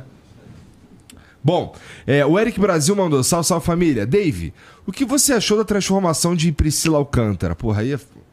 Bom, é, ela mudou radicalmente a aparência e alguns dizem que ficou mais vulgar. Como isso, com- como isso a igreja como a igreja tradicional vê isso? A igreja não tem que ver isso. O que, que a gente tem a ver com isso? Porra. O que, que eu tenho a ver com o que a Priscila Alcântara fez com a vida dela, o que ela quer vestir? Ela faz o que ela quiser, se ficou feio, ficou bonito, é a opinião individual de cada um. A vida é dela, entendeu? Ah, eu- o, o evangelho não me dá direito de me meter na vida do outro e dizer o que ele tem que fazer. A convicção é dele, da pessoa em Jesus. A Pri, eu conheço ela há bastante tempo. Obviamente ela tá bem diferente, ela mudou. Mas é a Priscila que eu conheci. Por dentro dela, não sei. O que eu vou dizer? É, eu não Se ela conheço, ficou não. bonito, ficou feia, aí é uma coisa que é chato falar, né? É, É desrespeitoso É, é. até, né? É. Bom, o Matheus Sena 777 mandou: Boa noite a todos. Dave, qual a sua interpretação do mundo atual em guerra? Nações confirmando a existência de alienígenas. E é possível estarmos vivenciando o apocalipse? A gente tá vivendo o apocalipse desde que passou Gênesis. Ó, enquanto tu responde essa aí com todo respeito, eu vou explodir. Então, peraí. Quer assistir também? Eu também quero. Mas vai, tu vai primeiro, eu vou depois. Ai, meu Deus do céu. Bom, a. a... Não nada a ver falar agora, né? Eu tô esperar o, o rei do hidromel sair. Ai, meu Deus do céu. Mas o apocalipse a gente tá vivendo desde que mundo é mundo. A gente já tá nessa expectativa. Essa é a expectativa, sempre para acabar, né? Nunca para começar. Então, é, se é confirmação, é, é confirmação, porque a Bíblia fala sobre guerras, a Bíblia fala sobre rumores de guerra e guerras, efetivamente, sobre filhos se virando contra os pais, pais contra os filhos. Ah, e tem a parada de Israel, que é uma questão muito sensível da Bíblia, porque fala várias vezes sobre a nação de Israel. Então, com toda certeza, esses princípios do fim já existem e já estamos experimentando eles há muito tempo.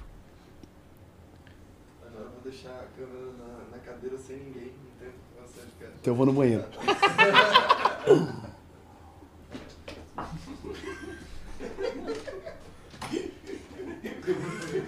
Os dois quilos mais leves, meu irmão. Na moral.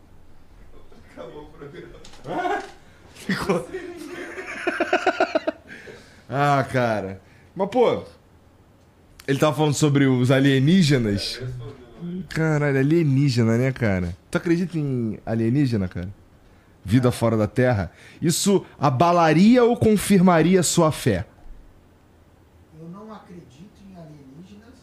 Tu é da igreja também, eu acho, né? Tá? É sim. Tá. Mas. Mas eu tenho um cagaço, né?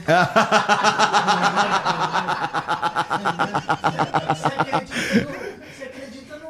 Não mexer muito com isso aí, não. É, é. Mas, pô, imagina, imagina chega uma. Não que isso seja provável ou qualquer coisa nesse sentido, mas imagina se chega uma, uma nave alienígena, tipo Independence Day. Será que isso, no, no total, as pessoas acreditariam menos em Deus? Será? Porque, cara, olha, tem uma nave de um alienígena chegando, assim, um bagulho que a gente. Será que esse cara aqui, que é Deus, tá ligado? Será que isso abalaria a fé? Eu acho que sim, cara. Acho que não abalaria a fé se você. Acho que não abalaria. É. Eu acho que abalaria do mundo inteiro. Não sei porque eu não sei. o mundo, mas não a fé. Caraca, O que foi? muita água, né? Nossa, meu irmão, eu sem sacanagem. Eu vou te falar que eu fiquei uns quilos mais leve aí. Bom, é. O Henrique Demetrios mandou um vídeo aí, daí a gente tem que pôr o fone.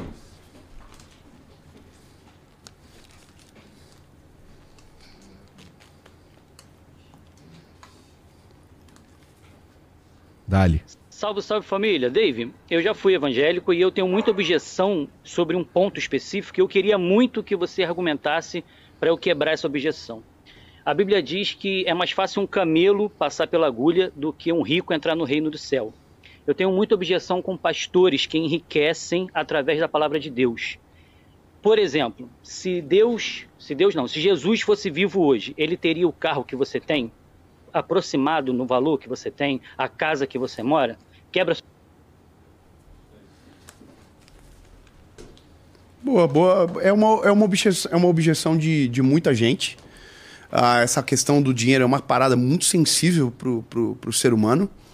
Agora, é um pouco in- inconsistente você dizer qual carro que Jesus teria, se teria o mesmo carro que você, porque a, a missão de Jesus não era essa viver aqui. Jesus veio para nos salvar. A vida de Jesus foi três anos e meio pública.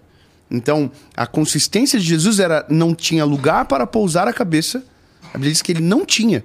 Ele estava de lugar em lugar. Então, a, a missão de Jesus era uma missão. A nossa vida aqui na Terra é, é um pouco diferente. Qual que é a objeção principal? Você pode perceber, sempre está conectado com a parada do dinheiro. Quando a Bíblia fala sobre o rico ah, e o camelo, essa, essa expressão de o camelo passar pelo fundo de uma agulha do que herdar o reino dos céus, ele não está falando de ter o dinheiro, mas do dinheiro ser o dono dessa pessoa. Então, qual que é a questão principal sobre o dinheiro? É que se o dinheiro está no meu coração, toda a minha perspectiva de mundo é lastreada no dinheiro. Entende? Então, ele só saiu da igreja porque a perspectiva de mundo dele está lastreada no dinheiro. Ele olha para o pastor e a única coisa que incomoda ele não é o que o pastor prega, é o carro que o pastor anda. Então, porque a vida está lastreada no dinheiro. Então, a minha, a minha missão de vida não é quebrar a objeção de ninguém sobre questão financeira, sobre dinheiro, se pode ou não pode, mas é que Jesus salva e leva para o céu. É sobre isso. A jornada que a gente passa na Terra, o tempo que a gente tem aqui, o carro que você anda e a casa que você anda, pouco importa, a não ser que você goste muito disso e você se mova por conta disso. Então, o coração é a, a ferramenta mais importante. Se o dinheiro for o Senhor, é o que a Bíblia vai falar do rico. É mais fácil um camelo passar pelo fundo de uma agulha do que um rico herdar o reino dos céus. E não é sobre ter o dinheiro, é sobre o dinheiro o ter. Entende? E é óbvio, as tentações aumentam, o ego aumenta, e aí se torna perigoso, se torna mais difícil realmente. É muito mais fácil alguém muito pobre é, viver o evangelho do que alguém muito rico. Quem tem muito dinheiro tem mais oportunidades, tem mais possibilidades. Então você tem mais oportunidades de virar-se contra Deus, porque chega um momento que a natureza do homem vai dizer: você não precisa de Jesus. Você tem o dinheiro, você tem a casa, o carro, mas quem é que disse que Jesus está preocupado ou veio por conta do carro e a casa que você tem. A proposta, o propósito é muito maior, entende? Agora, com relação a pastores, ao carro, à casa, não, não, não existe é, um parâmetro do que é justo, do que é certo, do que é pouco, do que é muito. Isso é um pouco é, teme- temeroso, é uma seara muito temerosa. É porque, como a gente falou, do coração, como que eu vou medir o coração? Igual sobre carro, sobre casa, eu teve um tempo na minha vida que o Senhor estava. O meu trabalho estava me gerando é, recursos e, e eu ficava pensando exatamente assim, sabe? Cara, será que eu posso ter esse carro? Sabe? Será que eu posso ter essa casa?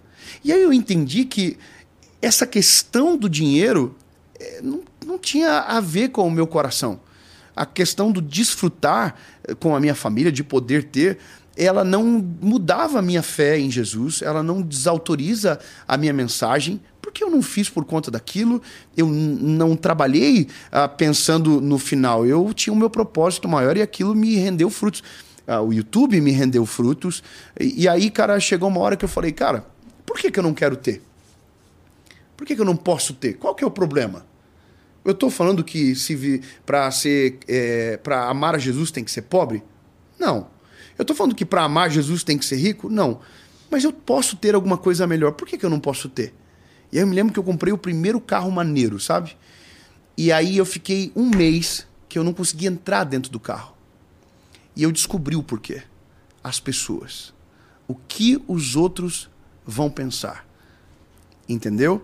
Então não tinha a ver com o meu coração. Tinha a ver justamente com esse tipo de pensamento. Como se você ter algo bom descredibilizasse o que você fala. Ou como se aquilo fosse o motivo do teu coração e você trabalhou porque queria que, que aquele carro. Isso está equivocado. Eu tô entendendo. eu Quem que ama entendendo. dinheiro só vê dinheiro. Aham. Quem reclama muito sobre dinheiro, normalmente pouco tem. Isso Entendeu? E eu não estou nem falando sobre esse jovem que mandou, esse cara que mandou a mensagem, pelo amor de Deus, nada a ver. Mas é, se o objetivo é desconstruir, pensa o seguinte: tira o dinheiro da equação. Olha para o resultado, olha para o fruto, olha para a mensagem, olha para aquilo que você está ouvindo. Aquilo é mais importante. O que o cara faz, o carro que ele tem, a casa que ele tem, ou a vida que ele tem, isso ele deve prestar contas a Deus. Entendeu? Então, ah, o meu coração se curou quando eu entendi que se eu andasse com um carro barato ou com um carro caro, as pessoas iam falar a mesma coisa. Se eu pudesse ter ou não pudesse ter, as pessoas iam ainda achar a mesma coisa. Todo mundo que fala de Jesus é porque quer ficar rico. Então, todo mundo que fala de Jesus ia ficar rico. Não é verdade? Se, se todo mundo que prega o evangelho eh, ficasse rico, então por que, que você não prega o evangelho? Aleluias. Amém, igreja? Pronto, resolve a equação. Não é todo mundo que vende curso na internet e fica rico, não é todo mundo que acorda 4 horas da manhã e vai dormir meia-noite que fica rico, não é todo mundo que economiza que consegue chegar a um milhão. Não tem a ver com o método. Tem a ver com vários milhares de outros fatores que a gente não tem como explicar e por isso não dá para reproduzir. E é muito louco, porque assim, mais uma vez é, é o lance da fé. Porque olha só, é, uma pessoa. Se explicar pra uma pessoa que, assim, eu consigo ver o dinheiro. Eu consigo olhar e eu vejo o dinheiro e eu consigo ver o efeito prático dele todo dia, se eu quiser, a hora que eu quiser, apenas comprando alguma coisa, né? É, agora, Deus, se você não, se você não é um cara é, próximo de Deus, se você não tá vivendo a vida usando Jesus como ou, ou Deus como razão para aquilo ali sequer existir, que eu suponho que você deve enxergar as coisas e falar, tá, isso aqui existe porque, sei lá, Deus fez. É, se, se- se isso não é, se não tá no foco para uma pessoa que não tá perto de Deus, ele consegue ver o dinheiro de uma maneira muito mais clara, né? E, e- e Deus é a questão de fé. Então, essa motivação aqui, ela é uma motivação tangível, real, pro cara que não consegue enxergar Deus. O que você tá falando é, meu irmão, eu não tô. a motivação não é essa. A motivação é essa aqui. É, e o caminho e o fruto do que eu tô fazendo aqui, ele me gera uma condição de, pô, poder Me gerou desfrutar de uma condição, casa. exatamente. Não é por causa disso, do dinheiro que eu tô fazendo. E assim, Mas todo mundo que dá muito certo, Igor, isso aí, isso é batata. Você, quando começou a fazer o podcast, você imaginou que ia dar o resultado que te dá? Olha, eu não queria me usar de exemplo, mas é, eu ia dizer que, que. E assim, tirando a parte de, de, de ficar rico. Mas assim, é, eu ia dizer que é muito difícil pra mim. Eu tenho muita dificuldade de explicar pras pessoas que eu não tô tentando ficar rico. Então, ponto. Tenho então, se podcast deixasse alguém rico, por que, que todo mundo que faz podcast não é rico? Porque se eu começo algo pelo, pela recompensa ao invés da razão do porquê estou fazendo o que estou fazendo, provavelmente eu nunca vou chegar no final porque os meus olhos estão no lugar errado. Entendeu? Então, quem trabalha para ficar rico nunca fica rico. Agora, quem trabalha porque ama o que faz, quem faz com excelência, talvez, É. talvez a consiga, consiga. Entendeu? Qual que é o problema? Existe muito uma parada de. de. Não é sobre inveja, sabe? Aham. Mas é uma parada de. De aflição. Porque o cara, o cara se sente injustiçado às vezes. Ele diz, pô, cara, eu acordo cedo, eu, eu, eu, eu faço a mesma coisa que o cara, eu falo tão bem quanto. Por que, que eu não tenho? Aí você tem duas escolhas. Ou você continua fazendo porque aquilo te, te alegra também, ou você começa a falar de quem tá dando certo. Naquilo que você queria dar certo. Entendeu? E esse é um caminho que muita gente acaba tomando, e aí vira uma parada que ninguém consegue efetivamente celebrar a sua felicidade. O cara sempre tenta gerar um demérito, ele sempre ele tenta diminuir você, ele tenta dizer que é injusto ter o que você tem. E aí tem o velho papo do o dinheiro que ele ganha, ele poderia ajudar muita gente. Ah, pelo amor de Deus. Isso é uma coisa tão ignorante você dizer, você dizer, se eu tivesse o dinheiro que ele tem, eu ajudaria todo mundo. E o dinheiro que você ganha, o que você faz com ele? Quantas pessoas você ajuda? Ninguém. Provavelmente ninguém. E a, a- a desculpa que ele vai dar é porque não me sobra. Entendeu? É, e essa é a questão. Eu sempre tento culpabilizar, e isso é um problema do brasileiro, quem prospera tá errado. Financeiramente. Aham. Entendeu? Tem alguma coisa errada. O cara não consegue aceitar. Porque o, o dinheiro sempre é o problema. Sempre é o dinheiro. Então, cara, é uma parada filosófica do ser humano que não tem muito como explicar. Quando Mas vai é- pra mas é parada aquilo da fé, falou. é mais sensível ainda. Aham. Porque daí você tá sempre colocando Jesus no jogo, você tá dizendo que você tá usando o nome de Jesus para ganhar dinheiro, e a gente chegou no consenso hipotético que se você tá fazendo isso, você tá errado. Aham. Né? Agora, se você. é, Bom, é, é difícil de a gente entrar nesse mérito. É, sensível, Eu sempre entendo, é sensível. Eu entendo, mas assim, é, é- Por isso que não é uma parada que eu não gosto de, de postar. Entendeu? Porque é muito controverso. Eu não compro pros outros. Eu não compro porque eu quero mostrar pra alguém. Eu não moro na casa que eu tenho porque eu quero que as pessoas vejam que eu sou rico, que eu dei certo na vida. Não, eu moro porque eu amo estar com minhas, meus filhos num lugar gostoso. Eu amo carro e é meu, meu gosto, mas não é pros outros. Ah, eu. Igual eu vi esses dias uma polêmica sobre relógio. Cara que tem um pastor que tem um relógio caro, e aí alguém. É como essas polêmicas de internet. E aí o cara falando, com esse dinheiro eu conseguiria comprar tal coisa, é, com esse dinheiro dava pra ajudar não sei quantas pessoas. Porque a parada é o dinheiro, você entende? Qual que é o problema do cara ter o valor pra comprar o relógio e ter o relógio? Entende? É, mas é. É porque aquilo Ah. que você falou, e você tem razão. É o sempre é se sensível. Se, você. Se a tua lente é a do dinheiro, é só isso que você vai ver. Só isso que você vai ver. Você não vê o resultado, você não vê o fruto, você não vê a dedicação, você não vê o empenho, você não vê a renúncia, você não vê o tempo Você que não se vê nem o dedica. porquê. Você não vê o porquê, você não vê nada. Porque o problema é o dinheiro. O dinheiro já fecha o teu coração. Pô, o cara tá rico. Tá errado. Entendeu? E, ah, você sabe disso. Quem tá na internet experimenta um ódio que é tão gratuito que você fala, mano, que isso? Coisa estranha. Esses dias eu vi um, um, um, um comentário, acho que foi, foi no Instagram, até acho da minha cidade. Saiu uma, uma, uma notícia nossa no Instagram da cidade. E aí o pessoal falando, eh, comentando, porque é uma cidade pequena, né? É, uma mulher comentando, e ela, e ela tava com tanto ódio no comentário que eu, que eu falei. Caraca, será que eu conheço essa mulher? Em algum momento essa pessoa. Empurrei ela, É, eu lá. fiz alguma coisa, não, não sei, né? Mas daí ela comentou numa parada, falou assim: ele parece uma criança chama, querendo chamar atenção aonde passa. E aí eu entendi. Essa mulher deve ter visto eu em algum lugar. Alguém devia estar pedindo para tirar foto. E aquilo ofendeu ela. Porque qual que era o sonho dela? Ser vista da mesma proporção. Então, como ela não consegue, aquilo é uma parada que ela queria muito, ela consegue, ela se ofende quando alguém tá vivendo aquilo. É uma probabilidade, não tô dizendo que Aham. é. Mas aí eu fui, como um- uma pessoa comum, eu olhei o Instagram dela. Um monte de vídeo, um monte de banner, um monte de frase de efeito. Porque qual que é o sonho dela? É que alguém um dia talvez peça para tirar foto com ela em algum lugar.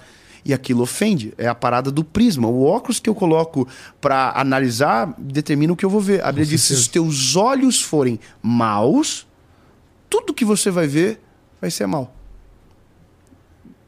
Então pronto. Não tem jeito. Não tem É. jeito, não tem o que fazer. Por isso que não dá pra viver uma vida tentando agradar a expectativa dos outros, porque você sempre vai se frustrar. Então, ó, vamos normalizar bermuda e chinelo. Não, faz o que você quiser, pô, a vida é sua. Se quiser andar de cueca, anda de cueca, a Não, vida é sua. A consequência é sua, é isso que eu tô dizendo. Aham. Não tem a ver comigo. Quem, quem sou eu pra ditar regra na vida do Igor dentro da casa dele ou na vida pessoal dele? Agora, o que eu posso dizer é o seguinte: se você quiser vi- viver pela palavra, a palavra tem um manual de conduta. Então não tem como, ah, isso aqui eu acredito, ou isso aqui eu não concordo. Entendeu? Ah, então o que eu não concordo eu tiro? Não. Ou é o manual completo ou não funciona. Não é então uma é melhor. delícia, né? Não, seria é fácil É. demais, entendeu? Então, tem coisas que são mais difíceis pra mim, tem coisas que são mais difíceis pra você, e aí é aqui que mostra o quão interessado e verdadeiro é a minha fé. O quão disposto eu, disposto eu estou a, a renunciar às minhas vontades.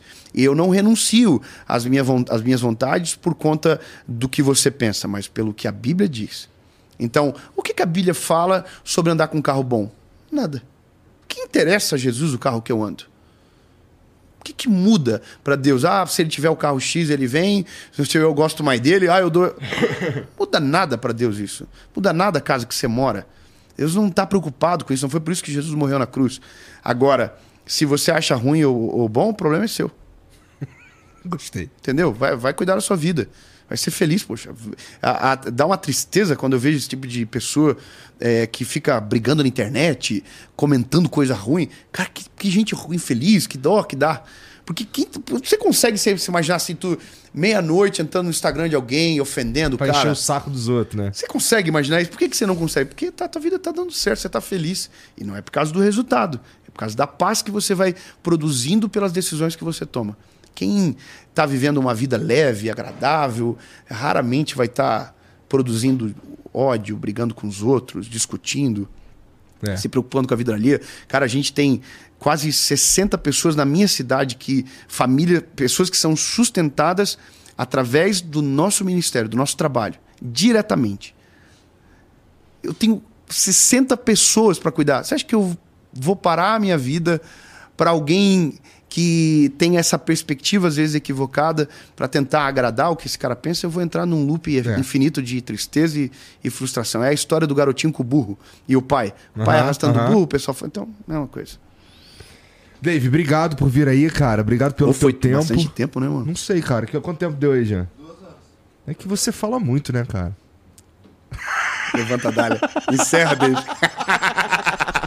ah, você que fica provocando, mano. Tá maluco? Obrigado, cara. foi maneiro, Sensacional obrigado. conversar contigo, cara. Obrigado, sempre É. bom. Obrigado, irmão. Putz, cara. Eu sei que é chato, mas eu vou tentar fazer isso um pouco mais frequente. Claro, não precisa ser todo mês. Mas de seis, seis meses. O quê? Pra gente trocar uma ideia. Claro, pô. Ó, vou te dar um, um conselho de, de brother. Ao vivo? Quer me dar esse conselho? Não, quer ver? É. A gente começa tudo com uma decisão. É uma decisão, Tá. certo? Então, o dia que você tomar a decisão, cara, eu entendo que alguma coisa na minha vida falta. Que tem algo dentro de mim que não é completo. Eu entendo que eu realmente não sou bom o suficiente o quanto pensava. E que eu preciso de Jesus. Eu não estou falando de religião agora, não estou falando de igreja. No teu quarto, em qualquer lugar, sem pagar um centavo, você pode dobrar o seu joelho e fazer uma oração. Jesus, eu reconheço que tu é o meu salvador, que a tua morte na cruz foi pelo meu pecado e que o Senhor é o único que tem poder para mudar a minha vida e de dar sentido real. Em nome de Jesus, amém. Isso é a única coisa que de verdade é completamente certo, 100%. O Senhor ouve a nossa oração ele responde e a nossa vida começa a ter um sentido completamente diferente. Não precisa de um pastor naquele dia, não precisa de nada, só você e Jesus. Então, o que eu. O que falta pra mim é falar isso dizendo a verdade. A verdade. Tá então, ligado? por isso que eu tô. Eu poderia tentar forçar uma situação Aham. e falar pra você. Só que as convicções do nosso coração, cada um é desenvolvido dentro de uma velocidade. Entendeu? Então, o dia que você tiver essa convicção e que seja logo e que seja breve, liga pra mim. Se você precisar de ajuda, Tá bom. pode ligar, abre um vídeo. Ó, alguém mandou mais uma mensagem aqui. Nossa, chegou uma. Porra, caralho, dei tchau pro cara, não dei mais. Vou desdar. Tá bom. É, o P. Reis mandou, salve família. David, apesar de ser de família cristã, você mudou a minha vida e tive a minha primeira experiência com Jesus em uma pregação sua. Uau. Meu sonho é que você seja o meu João Batista. Aceitarei me batizar? que bonitinho.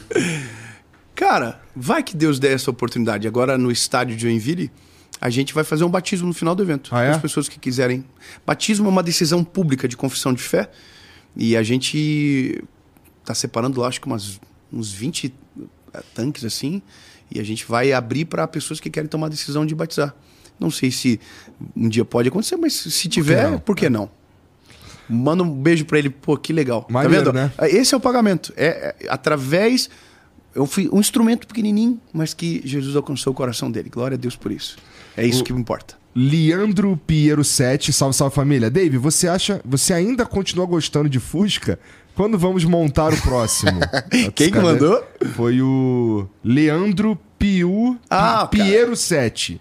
É, o- é o Leandro da Britax, aqui de São Paulo. 7. Esse cara. Tu gosta de Fusca, cara? Eu sou, eu sou apaixonado por carro, não tem como não gostar de Fusca. Beijo, Lê. Ele que fez o meu primeiro Fusca, que eu ganhei do meu pai de presente, fez, fez uma restauração e agora ele fez um outro carrinho antigo meu lá, Entendi. que é uma- um bicho, parece um. Maneiro, cara. Parece um caranguejo ele anda de lado, soldaram errado, não foi eles, né? Ah, uma. Tacar fogo naquele carro. e Faz aí isso ele não, mandou. Ele mandou um esses dias bonito. Falei, caraca, mano. Eu vou essa porcaria aqui. o carro ele anda todo se arrastando, cara, tristeza. Mas ele tem um jeito na parte visual, foi ele que deixou bonito. Dave, pô, obrigado por vir aí, cara. É, obrigado pelo teu tempo, obrigado pela moral. Que, que, que- onde você acha que, que. Onde você gostaria que as pessoas te seguissem? Ah, cara, coloca no YouTube.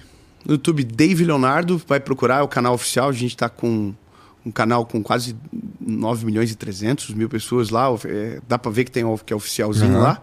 Então se inscreve no canal, ativa o sininho, aquela parada toda, né? E Instagram, e dia 29 de novembro, liga no Netflix e assiste o primeiro especial, A Resposta no Netflix. Sensacional, cara. Parabéns, maneiro mesmo isso daí. Obrigado, cara. Eu vou falar. Mas quando eu te dou parabéns, tu fica puto, porque, cara, na verdade é pra Jesus. Não, Ou pô, eu, eu fico feliz. Tá, é. Fico feliz. E, e isso seria falsa humildade. Dizer, "Oh, eu- eu-" não, eu sei que o resultado não é meu, mas que eu fui um instrumento. E glória a Deus por isso. Entendi. Que bom que Deus viu alguma coisa em mim que eu não Maneiro. enxerguei e tô sendo útil para a vida de alguém. Bom, então, ó, você que assistiu aí, muito obrigado pela moral também. Segue o Dave, tá tudo aqui embaixo na descrição, tá bom? É, se quiser, segue a gente também. Agora o que você precisa fazer de verdade é dar o like nesse vídeo, tá? Muito importante. É, se quiser, você pode se inscrever. Se quiser muito, pode virar membro do canal. A gente cria conteúdo exclusivo pros membros toda semana, tá bom? Um beijo pra vocês, boa noite. Tchau.